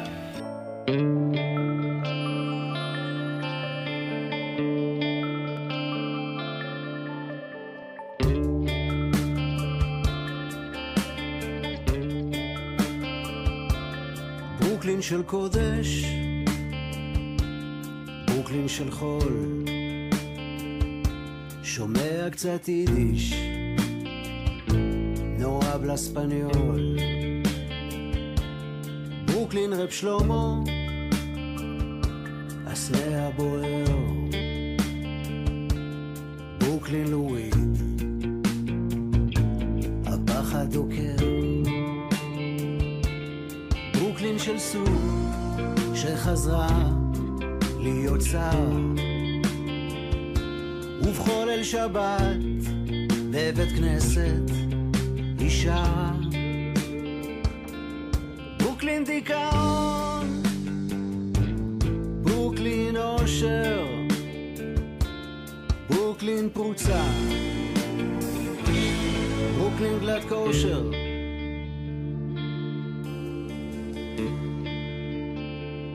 על הדרך לברוקלין אני מתרגש האם יש בה את מה שליבי מבקש ברוקלין באופק על הדרך עשן הולך בגשם ושר לעצמי שיר ישן.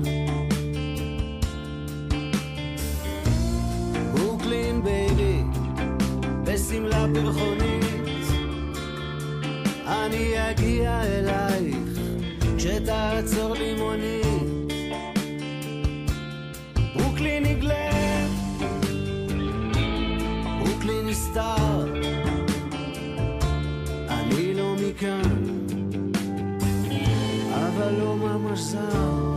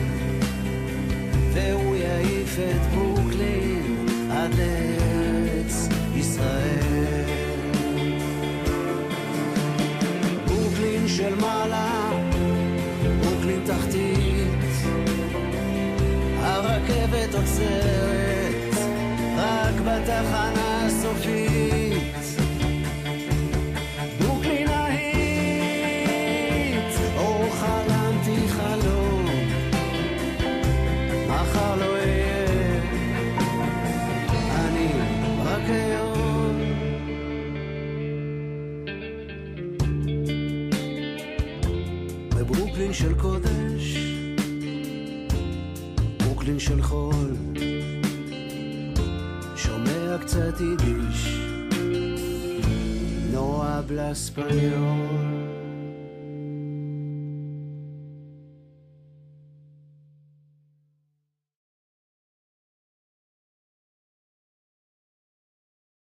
Big love, big love, big love, love, I big love, big love, big love, love, I big love, oh, I say she abone. Big love, big love, big love, love.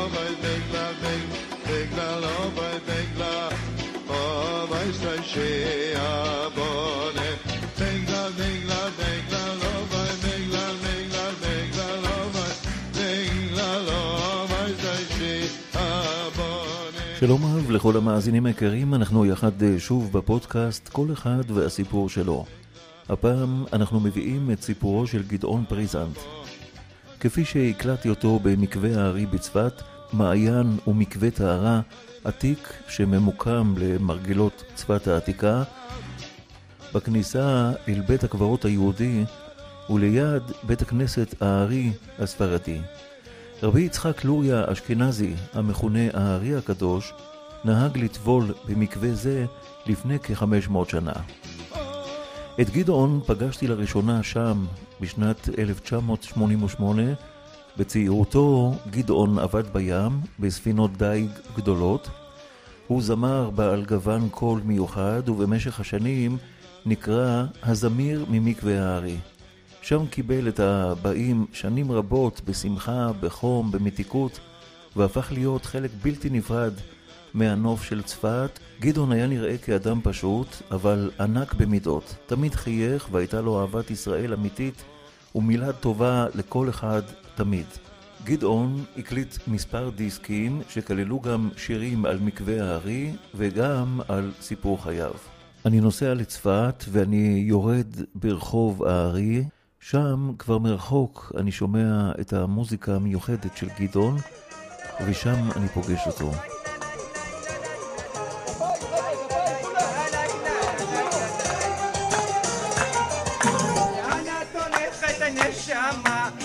מחפשת נשמה? לאן את הולכת נשמה? ומה את מחפשת נשמה?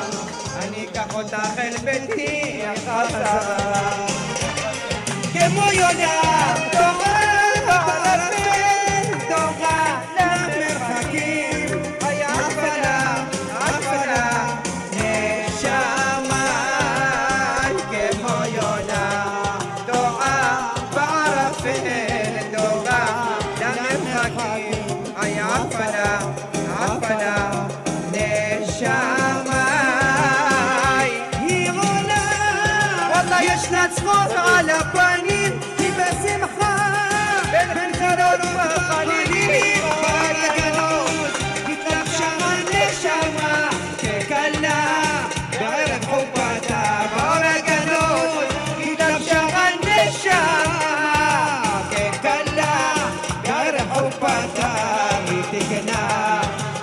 את מה שרצתה ואלוהים אוהב אוהב אותה לאן את הולכת נשמה? ומה את מחפשת נשמה? לאן את הולכת נשמה? ומה את מחפשת נשמה? אני אקח אותך אל ביתי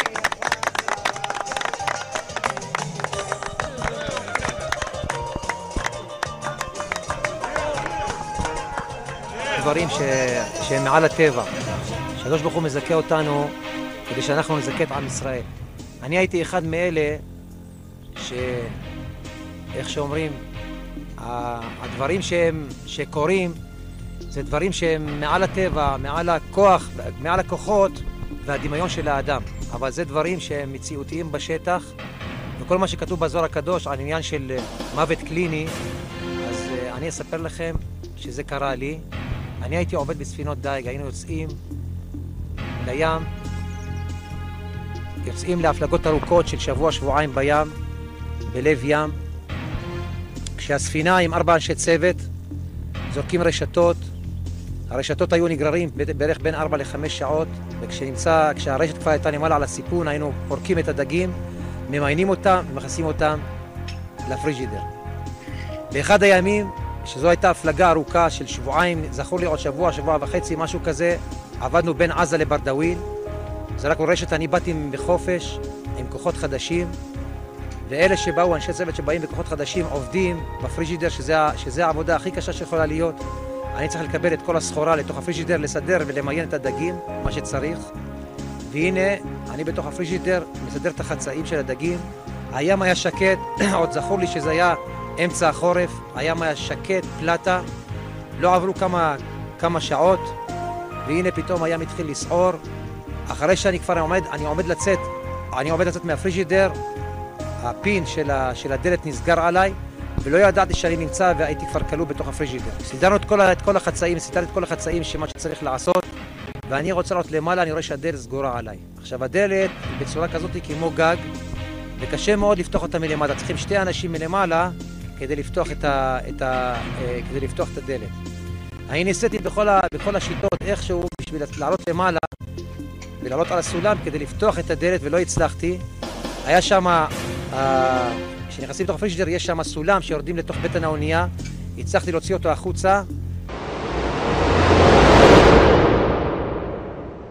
ואז התחלתי לדפוק בדפנות הספינה שאחד מאנשי הצוות ישמע אותי. אבל המנוע כל כך חזק, הרעש של המנוע כל כך חזק, הוא בלם את הרעש שלי.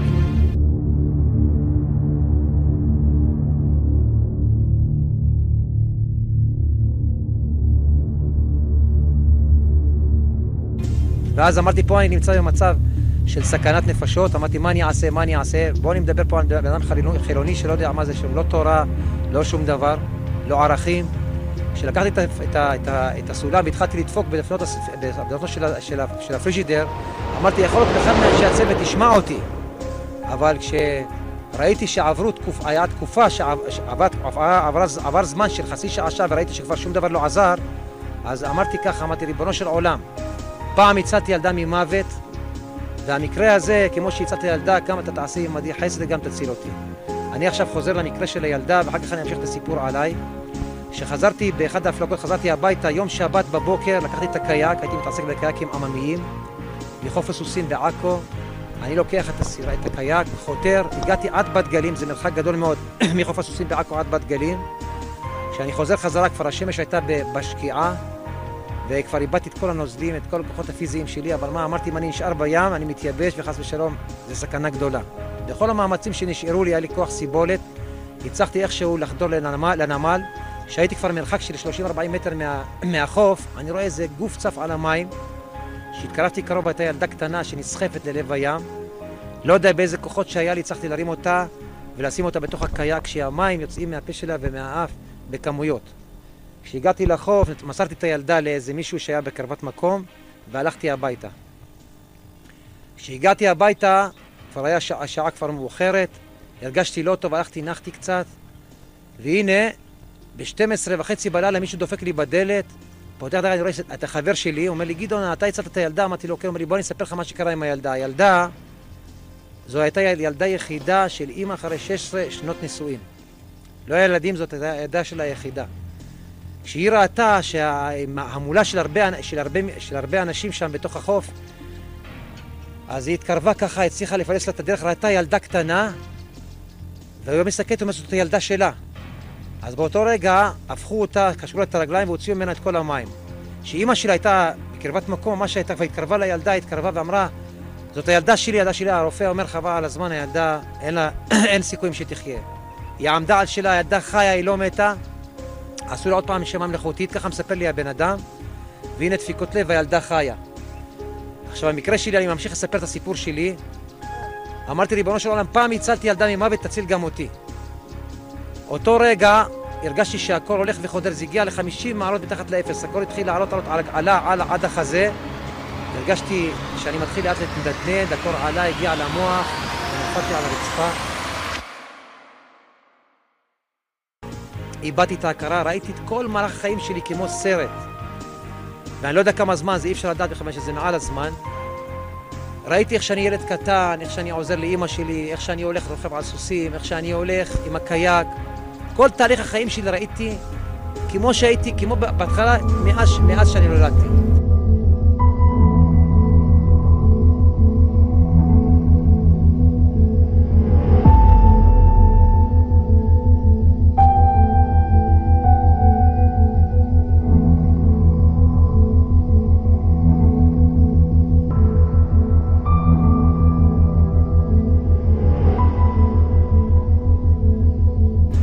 הדבר הזה עשה לי כל כך טוב. למה? כשראיתי שבאמת, כשחזרתי בתשובה, ראיתי שבאמת כל מה שכתוב בזוהר הקדוש, הכל אמת, שזה, שלא יחשבו שהעולם זה הפקר. שאנחנו נדע שיש אלוקים בשמיים ויש אבא שמנהיג את העולם. בסדר, אנשי הצוות התחילו לחפש איפה אני, התקשרו לפורקס טי, לחיל הים. אנשי הצוות שהיו שם התחילו לחפש אותי בכל מיני מקומות, אבל לא ידעו שאני נמצא בתוך פריג'דר. בכלל הפריג'דר היה סגור, אמרו בטח נפל למים. חיל הים התחיל לחפש אותי בכל המקומות, סטילים ודבורים בסביבה, שהיה, בסביבה שהייתי, לא מצאו שום דבר. כשהרימו את הרשת, פתחו את, הפריג'ידר, ראו אותי בתוך הפריג'ידר.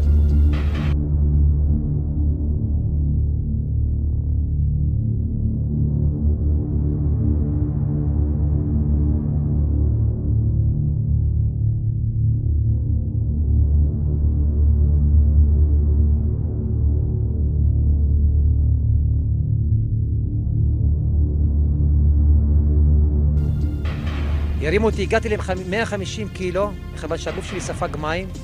הרימו אותי, שמו אותי על הסיפון, משם הגיעו לחוף, משם לבית חולים. בודקים, דפיקות לב, שום דבר. אמרו לבן אדם הזה מת, אין מה לעשות. היה שם איזה רופא, פרופסור של המחלקה, לקח מחט, דקר אותי, הרי רפלקס, ואומר, הבן אדם הזה חי, רק צריכים להפשיר אותו. ממש כמו עוף של יום שישי שעושים אותו. השתבח שמו לעד, ראיתי ממש נס גדול. אותו רופא אמר לי, תשמע, אתה בן אדם בן תמותה. אתה נקרא מת אצלי, איך אתה חי? אי אפשר להסביר את זה בשכל. השם זיכה אותנו אחר כך להתעורר ולהבין שיש אלוקים בשמיים ויש השגחה פרטית, רק יש את העשרה, יש בגלל שאנחנו הבע... הבעיה. אם נחזור בתשובה באמת ונתחזק, אז באמת שיתגלו לנו הניסים כמו שהיה במצרים. משם הלכתי לישיבה במחנה ישראל, הייתי שם שלוש-ארבע שנים, ברוך השם הקדוש ברוך הוא זיכה אותי, התחתנתי, הבאתי ילדים. ו... והיום אני נמצא פה במקווה הארי, מזכה את הרבים, מחזק אותם, שהקדוש ברוך הוא יזכה אותנו, שכל הסיפור שאני סיפרתי זה הכל לשם שמיים, כדי שנתחזק ונדע שאלוקים לא יעזוב אותנו לעולם, ואנחנו הבנים שלו, ונלך בדרך שלו. שהשם יברך אתכם, וייתן לכם הצלחה גדולה בחיים, שיתחזק באמונה וביטחון בהשם ישראל.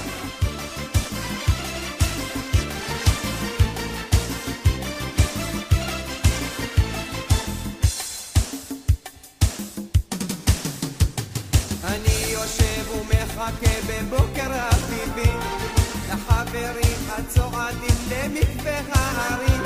כולם יורדים במדרגות חיוך על הפנים עיניים נשואות לאל לאל שבפרומים נזכו כוסית נשתה תמיד לחיים יאללה ביחד נרקוד נישא כפיים.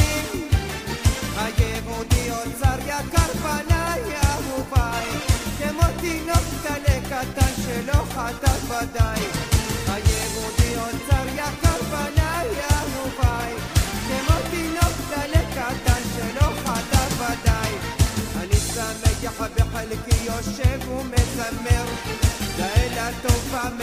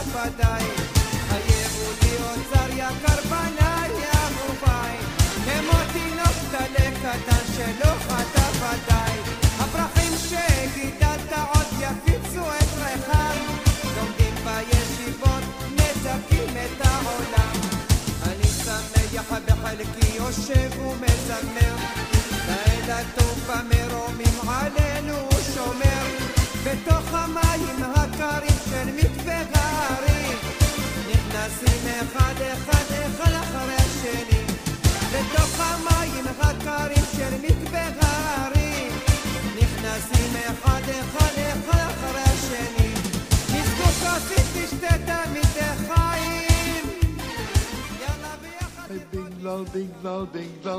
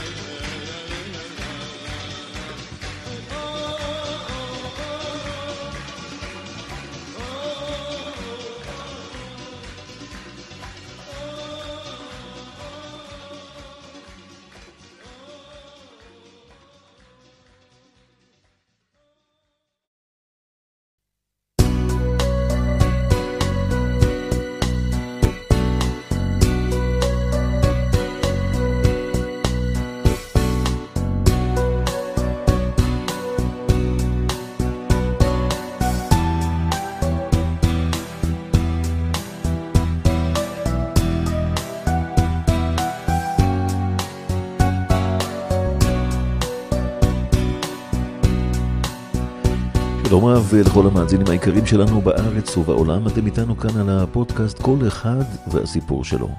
הפודקאסט כל אחד והסיפור שלו מאוזן בכ-50 מדינות ברחבי העולם. אם אתם מכירים חברים, משפחה או קרובים שיכול להיות שהפודקאסט הזה יעניין אותם, אנחנו נשמח אם תשתפו. כאמור, אנחנו כאן בכל אחד והסיפור שלו, והפעם אנחנו בסיפור של יום השבת, וכדאי מאוד להאזין לדברים.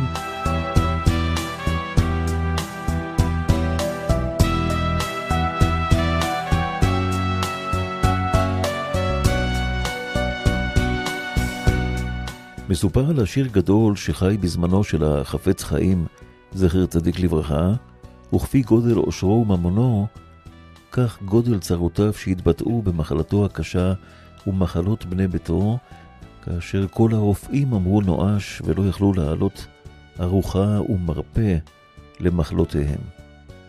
יהודי זה היה רחוק מאוד מתורה ומצוות, והפעיל את העסקים שלו בשבתות כמו בימי חול הרגילים.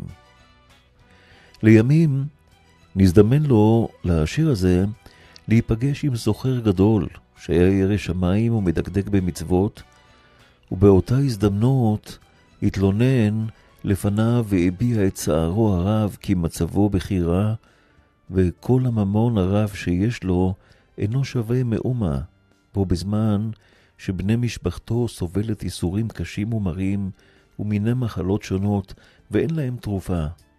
הסוחר הציע לעשיר לגשת אל הרב החפץ חיים, הלא הוא רבי מאיר ישראל הכהן מרדין, ולבקש את ברכתו. אולם העשיר שהיה רחוק מחיי תורה ומצוות, דחה לאחר יד את ההצעה הזאת, באומרו, וכי הרב הוא מלאך, שתהיה באפשרותו לשנות את הטבע? אך הסוחר, הירא שמיים, הפציר בו מאוד, עד ששכנע אותו לגשת אל הרב הצדיק. כשנכנס לבית הרב, פרץ בבכי מר. בתוך כך סיפר על האיסורים והמחלות שלו ושל בני ביתו, וביקש והתחנן מהרב שיועיל בטובו לברכו. אך הרב, במקום לברך אותו, אמר לו, תן לי את ידך. ואז לחץ הרב את ידי העשיר ואמר, לקראת שבת לכו ונלכה, כי היא מקור הברכה. אם אתה רוצה ברכה, תתחיל לשמור שבת, ואז הברכה תבוא מאליה. התנצל העשיר בפני הרב ואמר, אדוני הרב, וכי סבור אתה שאני יכול לשמור את השבת? הרי יש תחת ידי עשרות מפעלים, וסגירתם ביום השבת תגרום לי הפסד של הון רב מאוד. כששמע הרב את דברי העשיר, שוב לחץ את ידו באומרו, לקראת שבת לכו ונלכה, כי היא מקור הברכה. והרי כבר אמרתי לך, שהשבת היא ורק היא הברכה, ואם תשמור את השבת, הברכה תבוא מאליה. העשיר לא ידע נפשו מרוב צער ולא היה מענה בפיו, אך לאחר זמן מה התעורר כאילו ממחשבותיו ואמר, אדוני הרב, חשבתי ברגע זה על פתרון נפלא.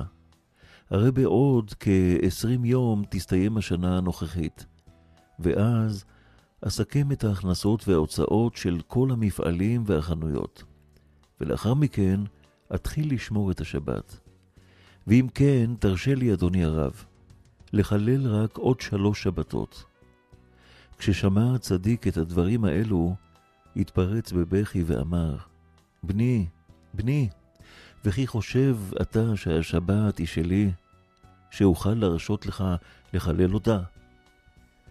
אילו השבת הייתה שלי באופן פרטי, לא היה לי אכפת להרשות לך לחלל כמה וכמה שבתות.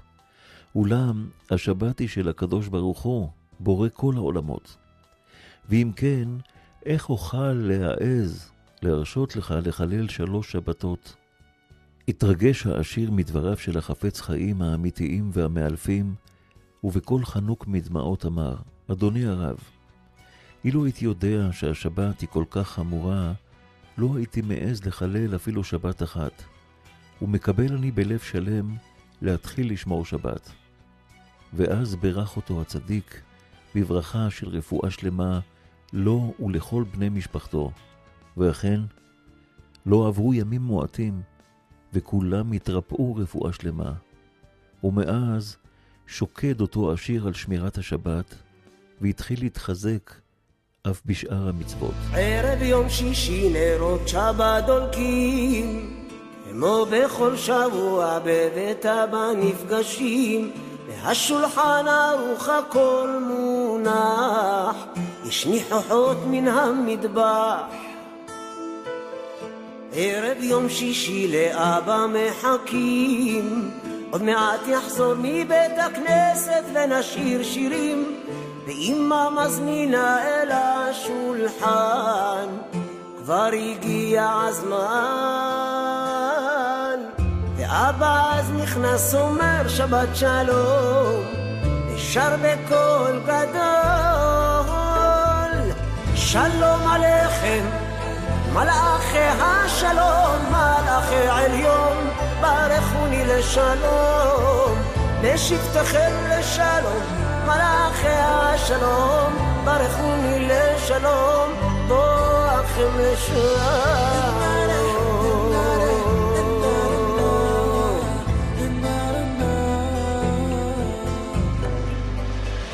ערב יום שישי שבענו והותרנו, ואבא מברך צור משלא אכלנו, ואמא מגישה קצת מתוקים, יושבים ומשוחחים.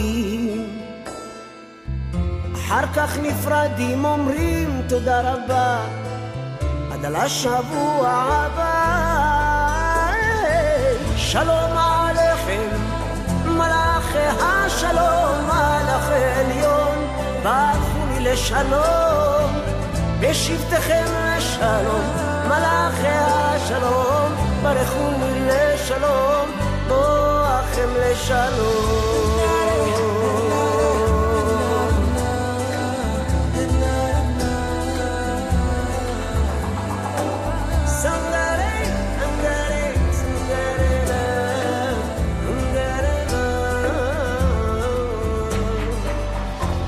כך נפרדים אומרים תודה רבה עד לשבוע הבא.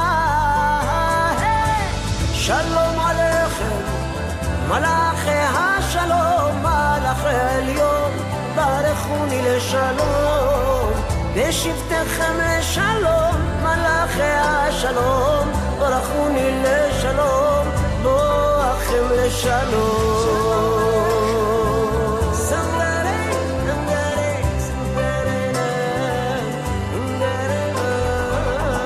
בשבתכם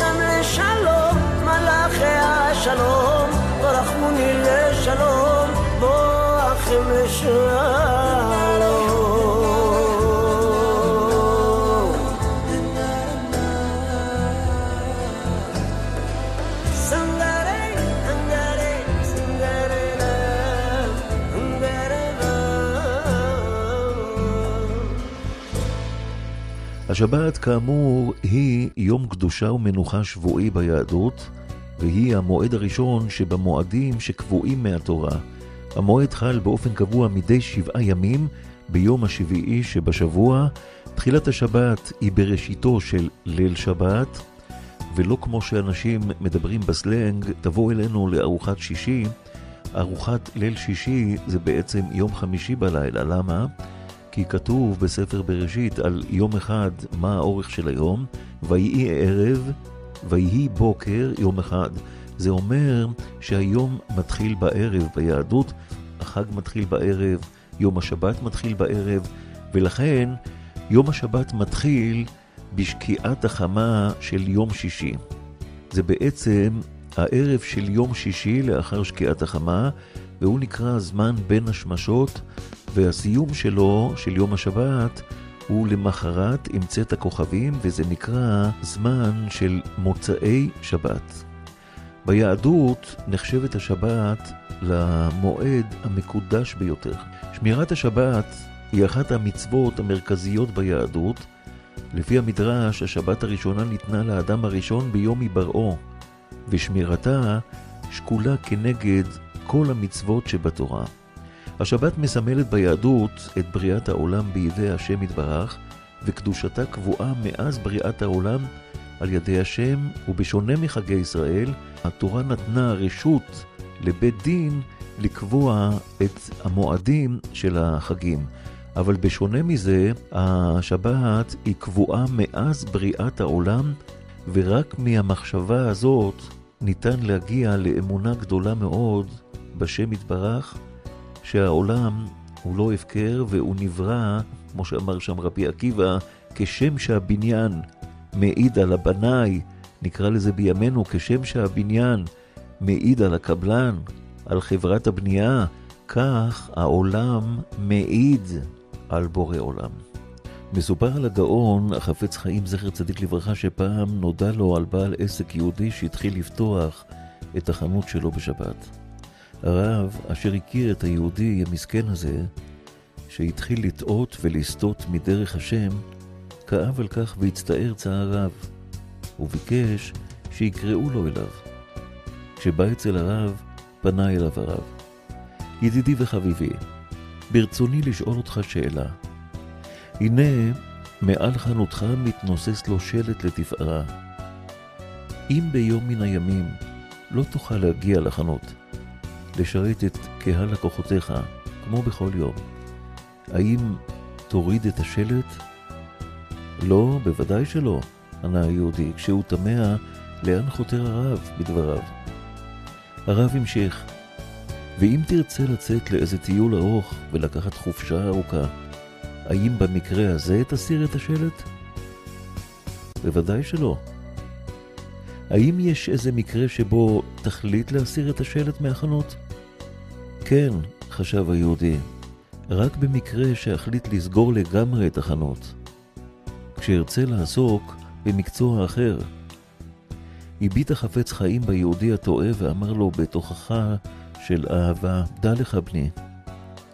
יהודי באשר הוא, אף אם אינו מקיים את כל המצוות כדת וכדין, כל עוד הוא שומר את השבת, הרי הוא מוכיח כי הוא גאה שזיכה אותו בורא עולם להיות יהודי. הוא כמו מרים את דגל הנס ומכריז, אני יהודי. אינני בוש בזה. לא כן יהודי שהתרחק כל כך עד שמזלזל בשמירת השבת. בזה הוא מראה כי מסיר מעליו את השלט אני יהודי, ואינו חפץ בהתקרבות לקדוש ברוך הוא, לעם ישראל ולתורה הקדושה שהנחיל לנו בורא עולם.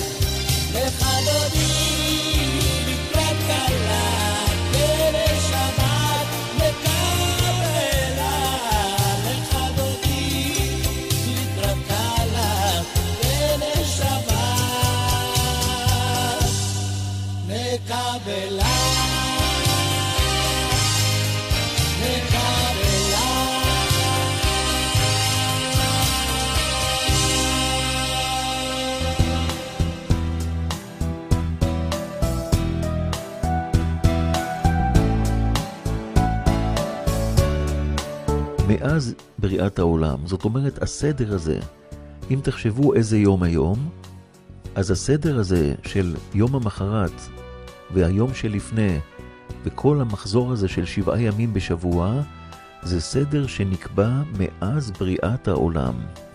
כל הטיסות, כל החשבונות, כל הבנקים, כל הבורסות, הכל, שבת בכל פינה בעולם.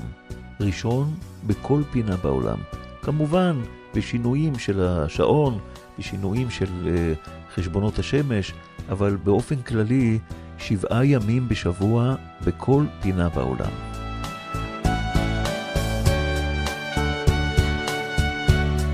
השבת היא לא משמשת רק למנוחה ולהימנעות מעשיית מלאכה, השבת היא נתפסת כיום של קדושה, יום של עונג, יום של התרוממות הנפש, וזה זמן להתאספות הציבור לצורך דברי קדושה ולימוד תורה. שמירת השבת היא הודאה מעשית. כשאדם שומר שבת, הוא בעצם מעיד שהעולם נברא בשישה ימים, והשם יתברך פסק בו ביום השבת. השבת מחזקת את האמונה, ואי שמירתה גורמת חלילה להיחלשות האמונה היהודית. גם שמירת השבת מקרבת את האדם לשם יתברך יותר מדברים אחרים. והשבת מוזכרת בתורה בתחילת ספר בראשית, ויחולו השמיים והארץ וכל צבעם. מה זה ויחולו? הסתיימו. הסתיימו מלאכתם של השמיים והארץ וכל צבעם. ויכל אלוהים ביום השביעי מלאכתו אשר עשה, ויכל סיים, ויחולו השמיים והארץ וכל צבעם, ויכל אלוהים ביום השביעי מלאכתו אשר עשה, וישבות ביום השביעי מכל מלאכתו אשר עשה. ויברך אלוהים את יום השביעי, ויקדש אותו. כי בו שבת מכל מלאכתו, אשר ברא אלוהים לעשות. מצוות השבת היא מרכיב מרכזי בעם ישראל, ביהדות,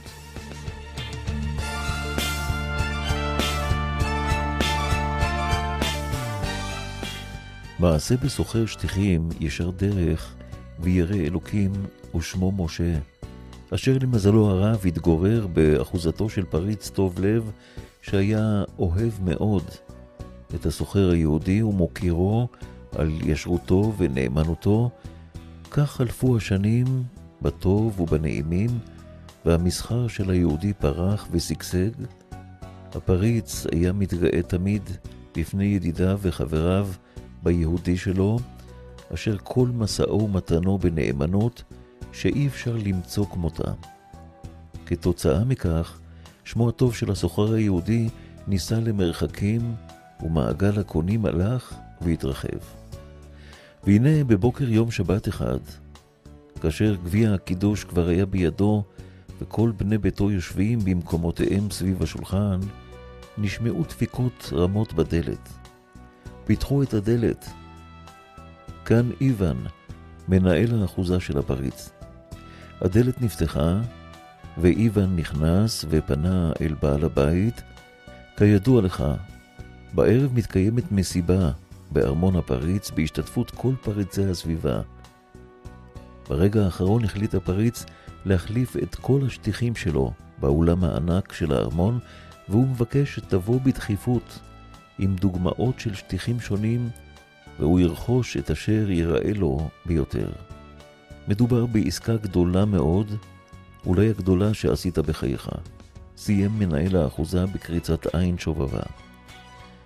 אך משה היהודי, בשלווה ובמאור פנים, השיב לאיוון. אמור לאדוני הפריץ כי מאוד אשמח לעמוד תמיד לשירותו. אך כידוע לו, היום הוא יום שבת קודשנו, ועלינו לשבות ממלאכה ביום קדוש זה. מנהל האחוזה נדהם, יצא למסור לפריץ את תשובתו של היהודי, ומשה פתח בברכת הקידוש כאילו לא אירע דבר. בשעת הסעודה שוב נשמעו דפיקות מוכרות בדלת, איווה נכנס בפנים זועפות ואמר כי הפריץ כועס מאוד, הוא אמר שאם לא תביא כעת את אשר ביקש, הוא ינתק איתך כל קשר, וגם לחבריו הוא יגרום שינהגו כמוהו. ומשה היהודי בשלו. אמור לפריץ שהקשר איתו חשוב לי מאוד, אך הקשר עם בורא עולם, שכל פרנסתי וחיי בידו, חשובים לי יותר. לא אבגוד במצוות שמירת השבת של דתנו היהודית. מנהל האחוזה לא ויתר, וניסה לשדל את היהודי בפיתויים ובאיומים שונים לעיני אשתו וילדיו. אשתו לא הייתה חזקה כמוהו. קראה לו לחדר וניסתה לשכנע אותו כי מדובר במקרה חריג ויוצא דופן ואולי אפשר להתפשר באופן שהתשלום מתבצע לאחר השבת. אך משה ממאן לשמוע. כל זה עצת היצר, הוא אמר. אין שום היתר בהלכה לעשות זאת. הפרנסה בידי השם יתברך. איוון מפציר, לוחץ ומאיים, ומשה בשלו חוזר שוב ושוב על דבריו, לא אוותר על נאמנותי לדתי עבור כל הון שבעולם. עד שמנהל האחוזה התייאש ויצא כשהוא מאוכזב.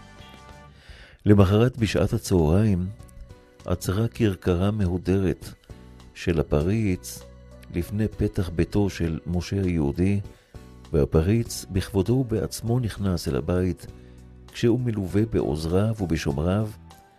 למרבה הפלא, היו פניו מחייכות, והוא חיבק את משה היהודי בחום, תוך שהוא מושיט לו צרור מלא זהובים.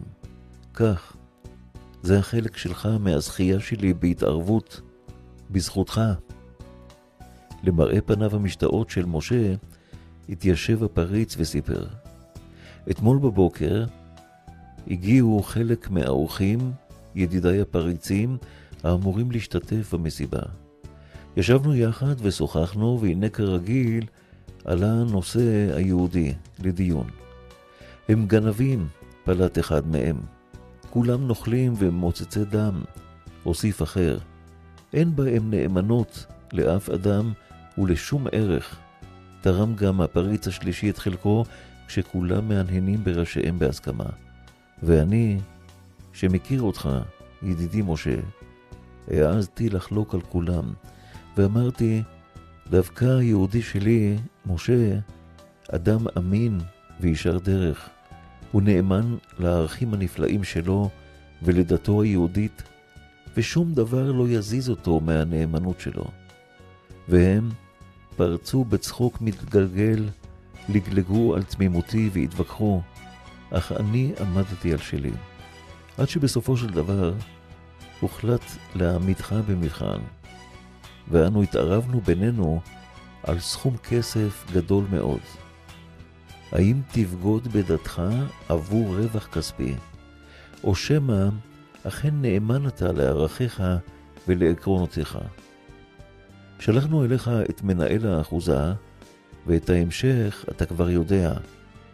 בזכות נאמנותך למצוות ולדתך, זכיתי בהתערבות.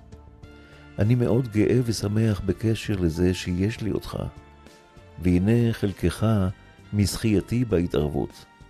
עם צאת הפריץ, פנה משה לרעייתו בפנים מהירות, ואמר בחיוך עדין, משמירת השבת לא מפסידים לעולם.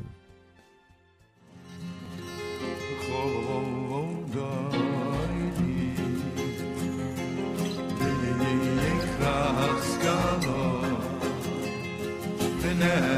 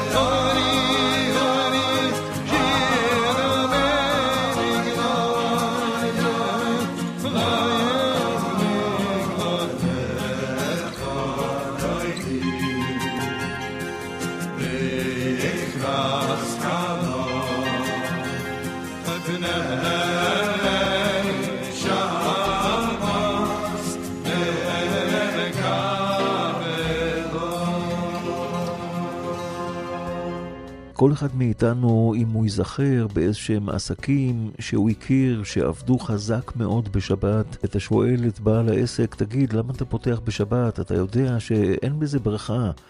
לקראת שבת, לכו ונלכה, כי היא מקור הברכה. השבת היא המקור של כל הברכות כולם. אין עצה ותבונה כנגד השם יתברך. אין כזה דבר. בן אדם יעשה את כל התחבולות וילך נגד מה שהשם ציווה, הוא לא יצליח, רבותיי. זה יכול להיראות לכם עכשיו כהצלחה גדולה, אז רבותיי, אני הכרתי עסקים שיום שבת זה היה היום הכי חזק שלהם בקופה. כשהם uh, הקישו על הכפתור Z בקופה, הקופה מתחילה להשתעל ולהוציא לך תדפיסים כמה עסקאות היו במשך כל היום. בעלי עסקים מספרים שיום שישי, שבת, הלך להם בצורה מדהימה. אבל רבותיי, היום העסקים האלה מחוקים, הם לא קיימים, הם נמחקו ונשכחו כלא היו. ולא רוצה לספר לכם מה קרה עם כמה אנשים שאנחנו הכרנו, מה קרה איתם לא רק מבחינה עסקית. כסף זה לא הכל בחיים. מה זה שווה אם בן אדם יש לו כסף וחס ושלום חסרה לו בריאות? ששום כסף שבעולם לא יכול לפתור אותו. אין עצה ותבונה כנגד השם. וכל התחכומים, וכל העקיפות, וכל ההתעלמות מיום השבת, זה בסוף בחירה חופשית. העולם הזה דומה לסופרמרקט לפני הקופה. בתוך הסופרמרקט אתה יכול לשים מה שאתה רוצה בעגלה, אתה יכול למלות עגלה אחת, עשר עגלות, אבל בסוף יש קופה, ובקופה משלמים. מה שאני בא לומר, אם מי שברא את העולם אומר לנו, תעשו ותהיה לכם ברכה גדולה, ואנחנו לא בכיוון, אנחנו לא רוצים להקשיב. אני מדבר על מי שקצת יודע, ויכול לעשות איזשהו צעד לטובתו, לטובת בני ביתו, לטובת הסובב אותו, לטובת עמו.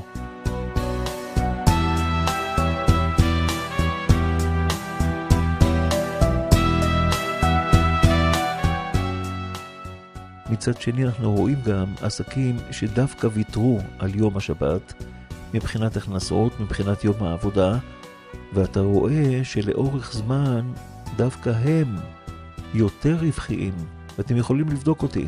סכום הכסף זה לא האישו, האישו זה ברכה. אתה יכול להיות בן אדם מבורך עם סכום כסף מסוים, ויכול להיות אדם עם פי מאה או פי אלף ממך בחשבון בנק, אבל האדם הזה אין לו שום ברכה, ואין לו שמחה, ואין לו עושר, אז מה עשינו פה? כדאי לקחת לתשומת לב את הדברים שהסברנו קודם. דברים שנראים כחילול שבת, כדאי לברוח מהם, וכמובן חילול שבת אמיתי, כדאי לברוח ממנו. ואם אתה לא חייב לנסוע ברכב בשבת, אז כדאי שתשאיר את הרכב בחנייה ותהנה מהשבת בחיק המשפחה, ותוותר על הטלפון הנייד יום אחד בשבוע בהתחלה אולי יהיה לך קצת קשה, אבל לאחר זמן תראה שיש לך רווח מאוד מאוד גדול. אתה פתאום מסתכל לבן שלך בעיניים, כל השבוע אתה לא רואה אותו. אתה כל הזמן רוצה לראות אם שלחו לך איזושהי הודעה חשובה בעיניך. היא לא כל כך חשובה. אתה פתאום מסתכל לבן שלך בעיניים. ואם תשים את הטלפון בצד, לפני שנכנסת השבת, תכבה אותו, אז תתענג על השם, כמו שאומר ישעיהו הנביא. ממצוא חפציך, הכוונה, יש לך חפצים, יש לך רצונות, שים אותם בצד. ודבר דבר, הדיבורים שלך של יום חול, שים אותם גם כן בצד. ואז תתענג על השם, והרכבתיך על במטה ארץ, והנחלתיך נחלת יעקב אביך, כי פי השם דיבר, אומר הנביא ישעיהו. מי אומר את הדברים האלה? השם יתברך. שים את החפצים שלך בצד, אני דואג לך להנחיל לך את נחלת יעקב אביך. אני מנחיל לך את הכל, אם זה פרנסה, אם זה בעזרת השם, כל מיני דברים טובים שיש בעולם הזה, שפע, ברכה והצלחה עד בלי די, וגם העסק שלך יהיה יותר מוצלח.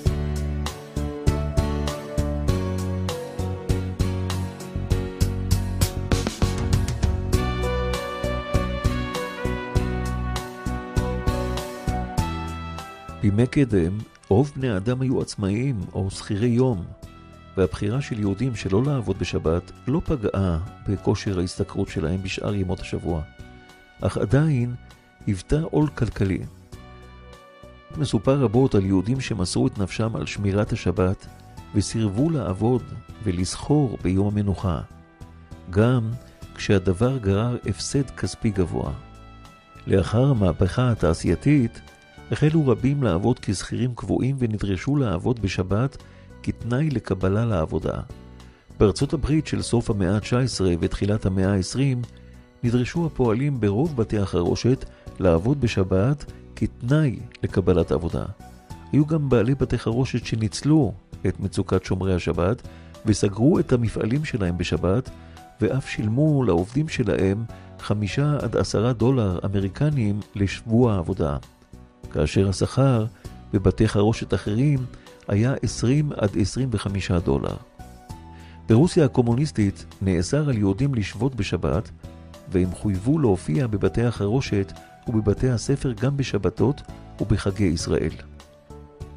רבים מבין היהודים ששמרו את המצוות בסתר חיפשו דרכי עורמה השונות כדי להימנע מחילול שבת, הכרוך בעבודה והשתתפות בלימודים. בימינו, ברוב מדינות העולם שבהם מתגוררים יהודים, יום השבת מקובל כיום מנוחה, ומציאת עבודה שאינה מחייבת חילול שבת אינה קשה במיוחד. מעבר לכך, ברוב מדינות המערב נוהגים כיום דינים המאפשרים ליהודים לקבל את השבת ואת מועדי ישראל כחלק מעיקרון חופש הדת. בתלמוד הבבלי, בגמרא, מסכת שבת, דף קי"ח עמוד א' נאמר, ששכרו של אדם ששומר את השבת הוא נחלה ללא מצרים. מה זה אומר? זה אומר ללא גבולות, ובזכות הטרחה והעמל הקשה שעמלים לכבוד ההכנות לשבת, נמחקים לאדם כל עוונותיו. אוכלוסייה הדתית בארץ ובעולם מקיימת את מצוות השבת ונוהגת להקדיש את השבת למנוחה ובילוי עם המשפחה והחברים. הנוכחות בתפילות ביום השבת באזורי המגורים גדולה במידה ניכרת מזו שבימי החול. בשכונות דתיות אסורה תנועת כלי רכב והשבת ניכרת גם בלבוש של העוברים והשבים. ראש עיריית תל אביב, מאיר דיזנגוף, כותב עלינו להישמר מחילול שבת בפרהסיה. יותר מאשר בעיר של עובדי כוכבים ומזלות, זקוקה העיר העברית הראשונה לחותם יהודי מיוחד. חיים נחמן ביאליק כותב בעניין השבת ארץ ישראל בלי שבת לא תיבנה, אלא תיחרב, וכל עמלם יהיה לתוהו. עם ישראל לא יוותר לעולם על השבת. היא לא רק יסוד קיומו הישראלי, אלא גם יסוד קיומו האנושי. חיים נחמן ביאליק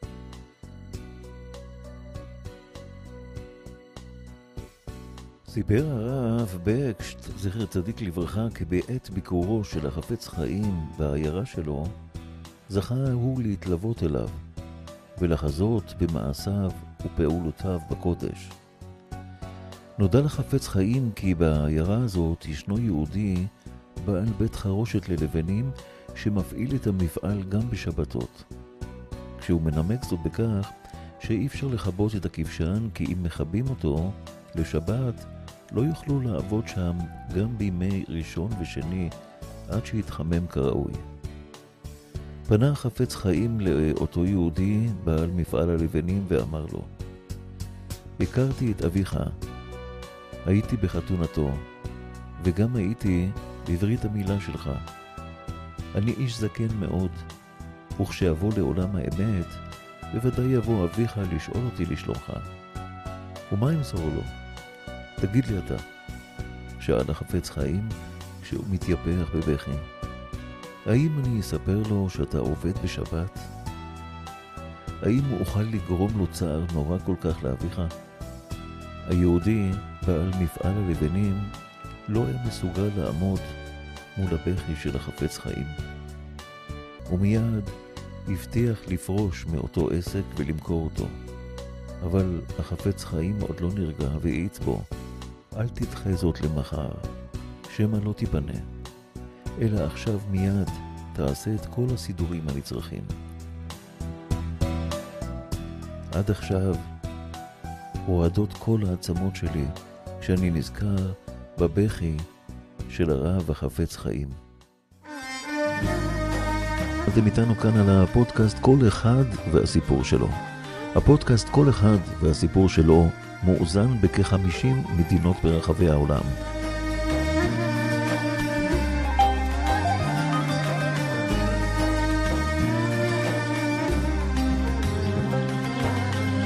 אתה בראת עולם,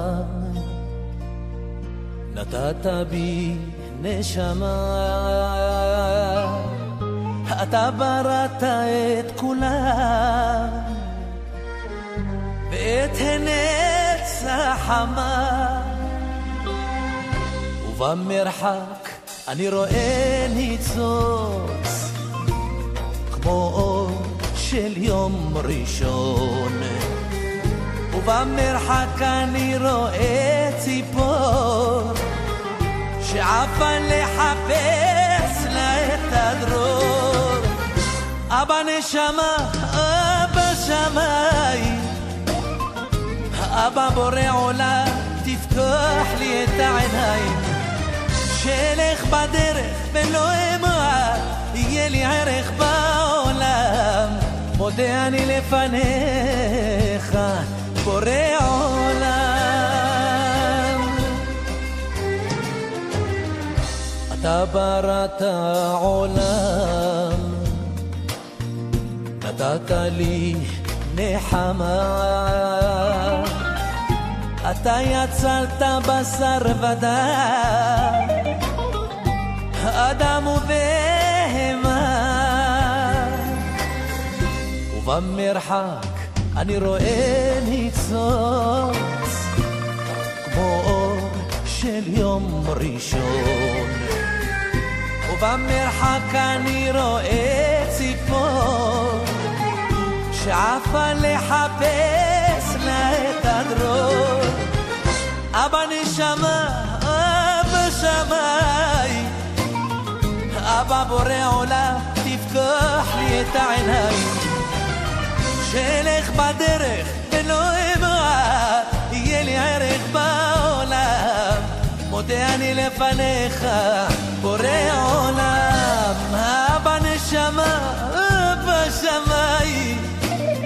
אבא בורא עולם, תפקח לי את העיניים. שלך בדרך ולא אמר, יהיה לי ערך בעולם. מודה אני לפניך, בורא עולם.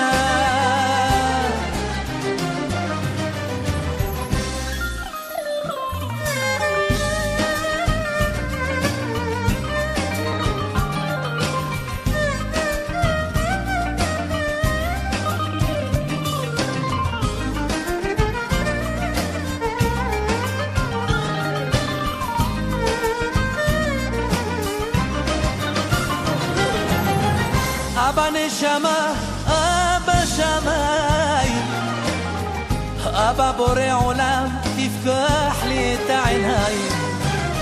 שאלך בדרך ולא אמעט, יהיה לי ערך בעולם. מודה אני לפניך, בורא עולם. אבא נשמה, אבא שמיים. אבא בורא עולם, תפקח לי את העיניים. שאלך בדרך ולא אמעט, יהיה לי ערך בעולם. מודה אני לפניך, בורא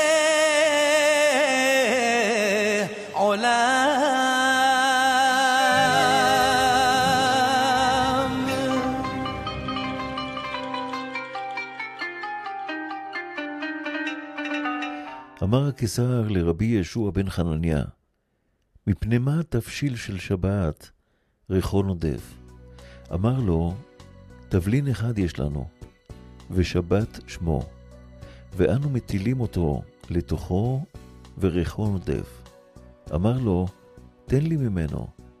אמר לו, כל המשמר את השבת, מועיל לו, ומי שאינו משמר את השבת, אינו מועיל לו.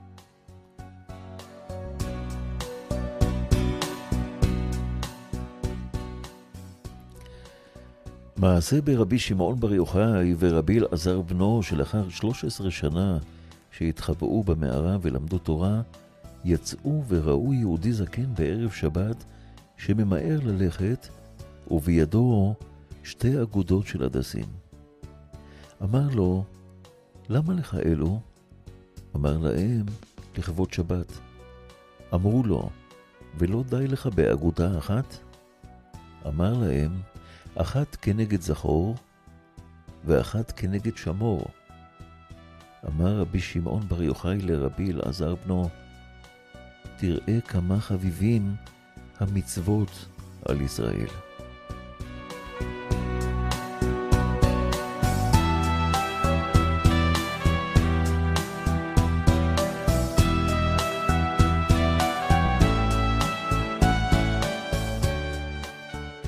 סיפר מרן הראשון לציון, רבנו עובדיה יוסף, זכר צדיק לברכה, מעשה היה בצעיר שמדי שבת היה נוסע באופנוע בקול רעש גדול, הלוך ושוב לאורך הרחוב של אה, השכונה שלהם, שכונת הבוכרים בירושלים, וכל זאת במטרה להפריע למתפללים בבתי הכנסת ששכנו לאורך הרחוב.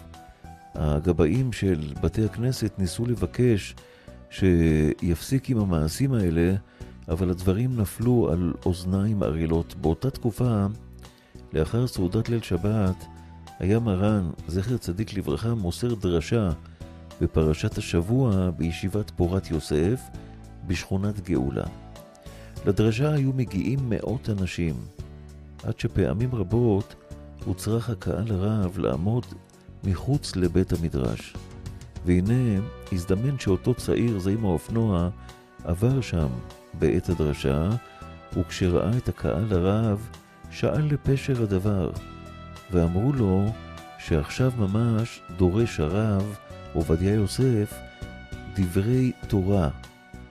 האופנוען הזה בסקרנות שלו דחק את עצמו ונכנס בין האנשים פנימה, הוא הציץ וניצל. הוא עמד נפעם מול שטף הדיבור הצח והנאה של הרב עובדיה יוסף, זכר צדיק לברכה, בצעירותו. הדברים, דברי התורה, היו מתובלים במעשיות ובמשלים שמושכים את הלב עם דברי מוסר, ויצאו מלב ונכנסו אל לב. כבר למחרת בבוקר השאיר את האופנוע בביתו והלך לבית הכנסת המרוחק בכדי שלא יכירו אותו שם, לתפילת שבת. בליל שבת הבאה הוא היה מהראשונים שבאו לתפוס מקום לשמוע את הדרשה של הרב עובדיה יוסף. וכך החל לשוב בתשובה ולא עבר זמן רב עד שמצא בת זוג הגונה ויראת שמיים, וכשבא להזמין את הרב עובדיה יוסף לשמחת נישואיו, סיפר לו את כל אשר עבר עליו, עד שהגיע לרגע הזה.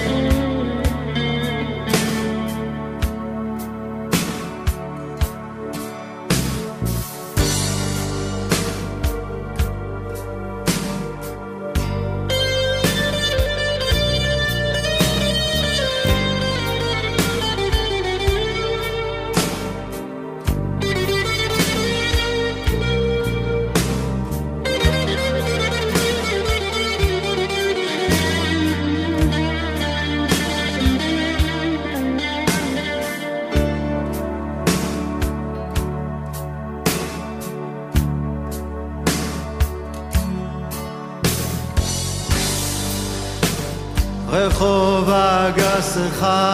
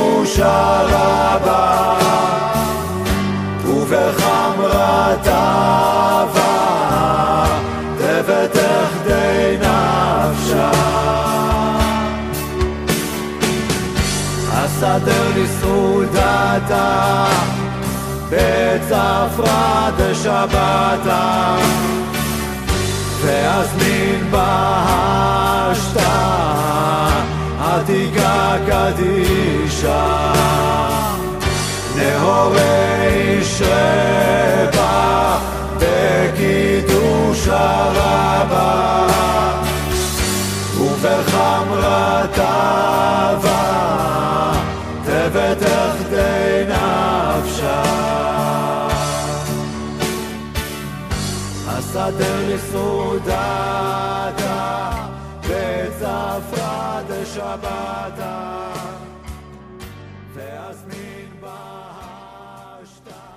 הייתי רוצה לשתף אתכם במודעה שראיתי שעיריית תל אביב פרסמה בשנת 1933, הכותרת שלה נגד חילול שבת בפרהסיה.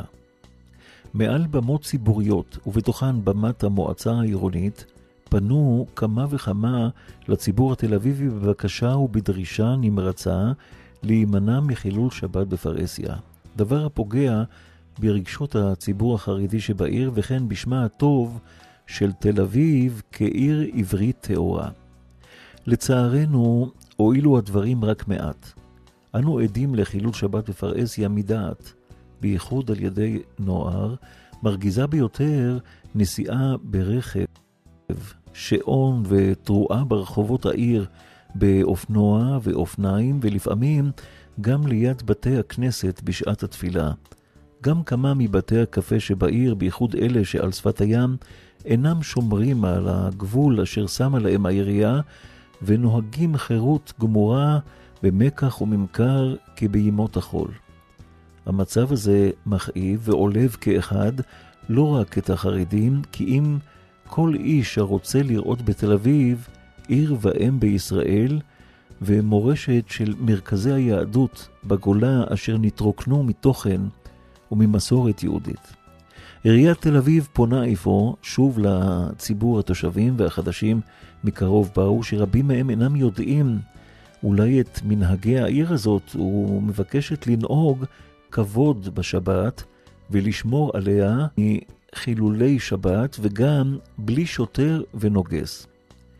ואלה הם דרישותינו לציבור. א', האוטובוסים הציבוריים, גם אלה השייכים למושבות, מתבקשים לא לנסוע ברחובות תל אביב בימי שבת וחגים. ב', כל החנויות ובתי השעשועים צריכים להיות סגורים מערב שבת עד מוצאיה.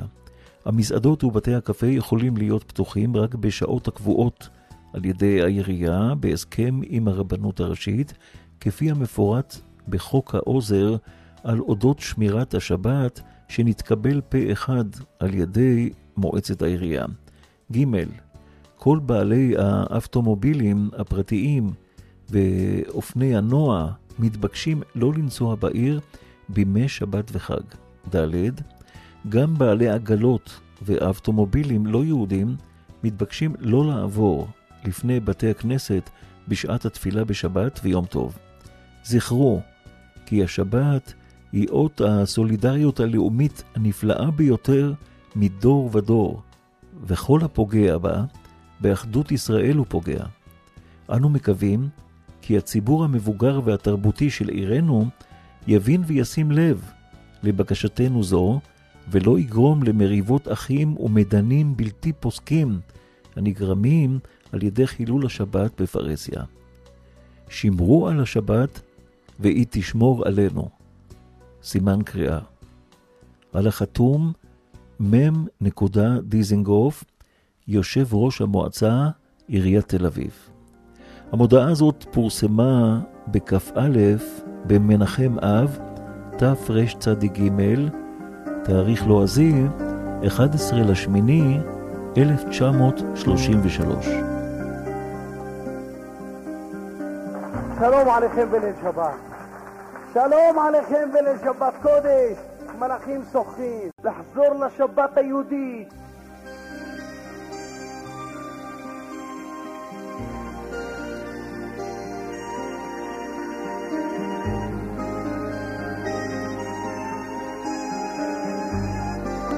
ישראל פותחים בשם יתברך. לכן שבת קודש, תאמינו לי רבותיי, אמרו לי המשפחות האלה, שבת ראשונה בחיים שלהם. איזה יופי, איזה תענוג.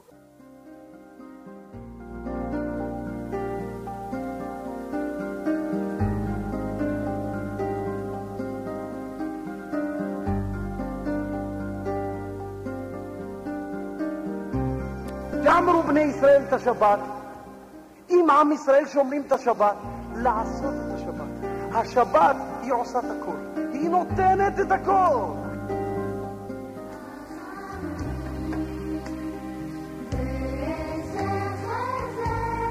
שבת קודש. מה זה שבת? איך בן אדם חס ושלום, אחים יקרים, אנחנו נמצאים בארצנו, נמצאים במדינתנו, אנחנו לא מדברים בגרמניה. השבת היהודית, עמוד התווך של העולם, זה השבת הקודש. ושמרו בני ישראל את השבת לעשות את השבת לדורותם ברית עולם. ביני ובין בני ישראל אות היא לעולם. ששת ימים עשה השם את השמיים ואת הארץ. רבותיי, השבת זה החוק שבו אנחנו מגלים קבל עם ועולם שהיהודי מאמין בבוראו, שהוא ברא והוא יצר את העולם.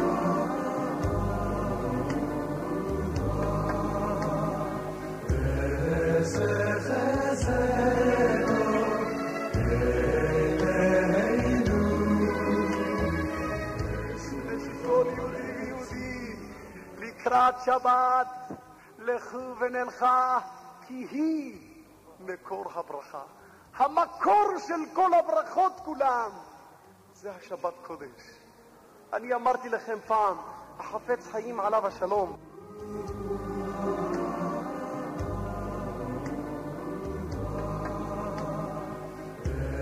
deserve as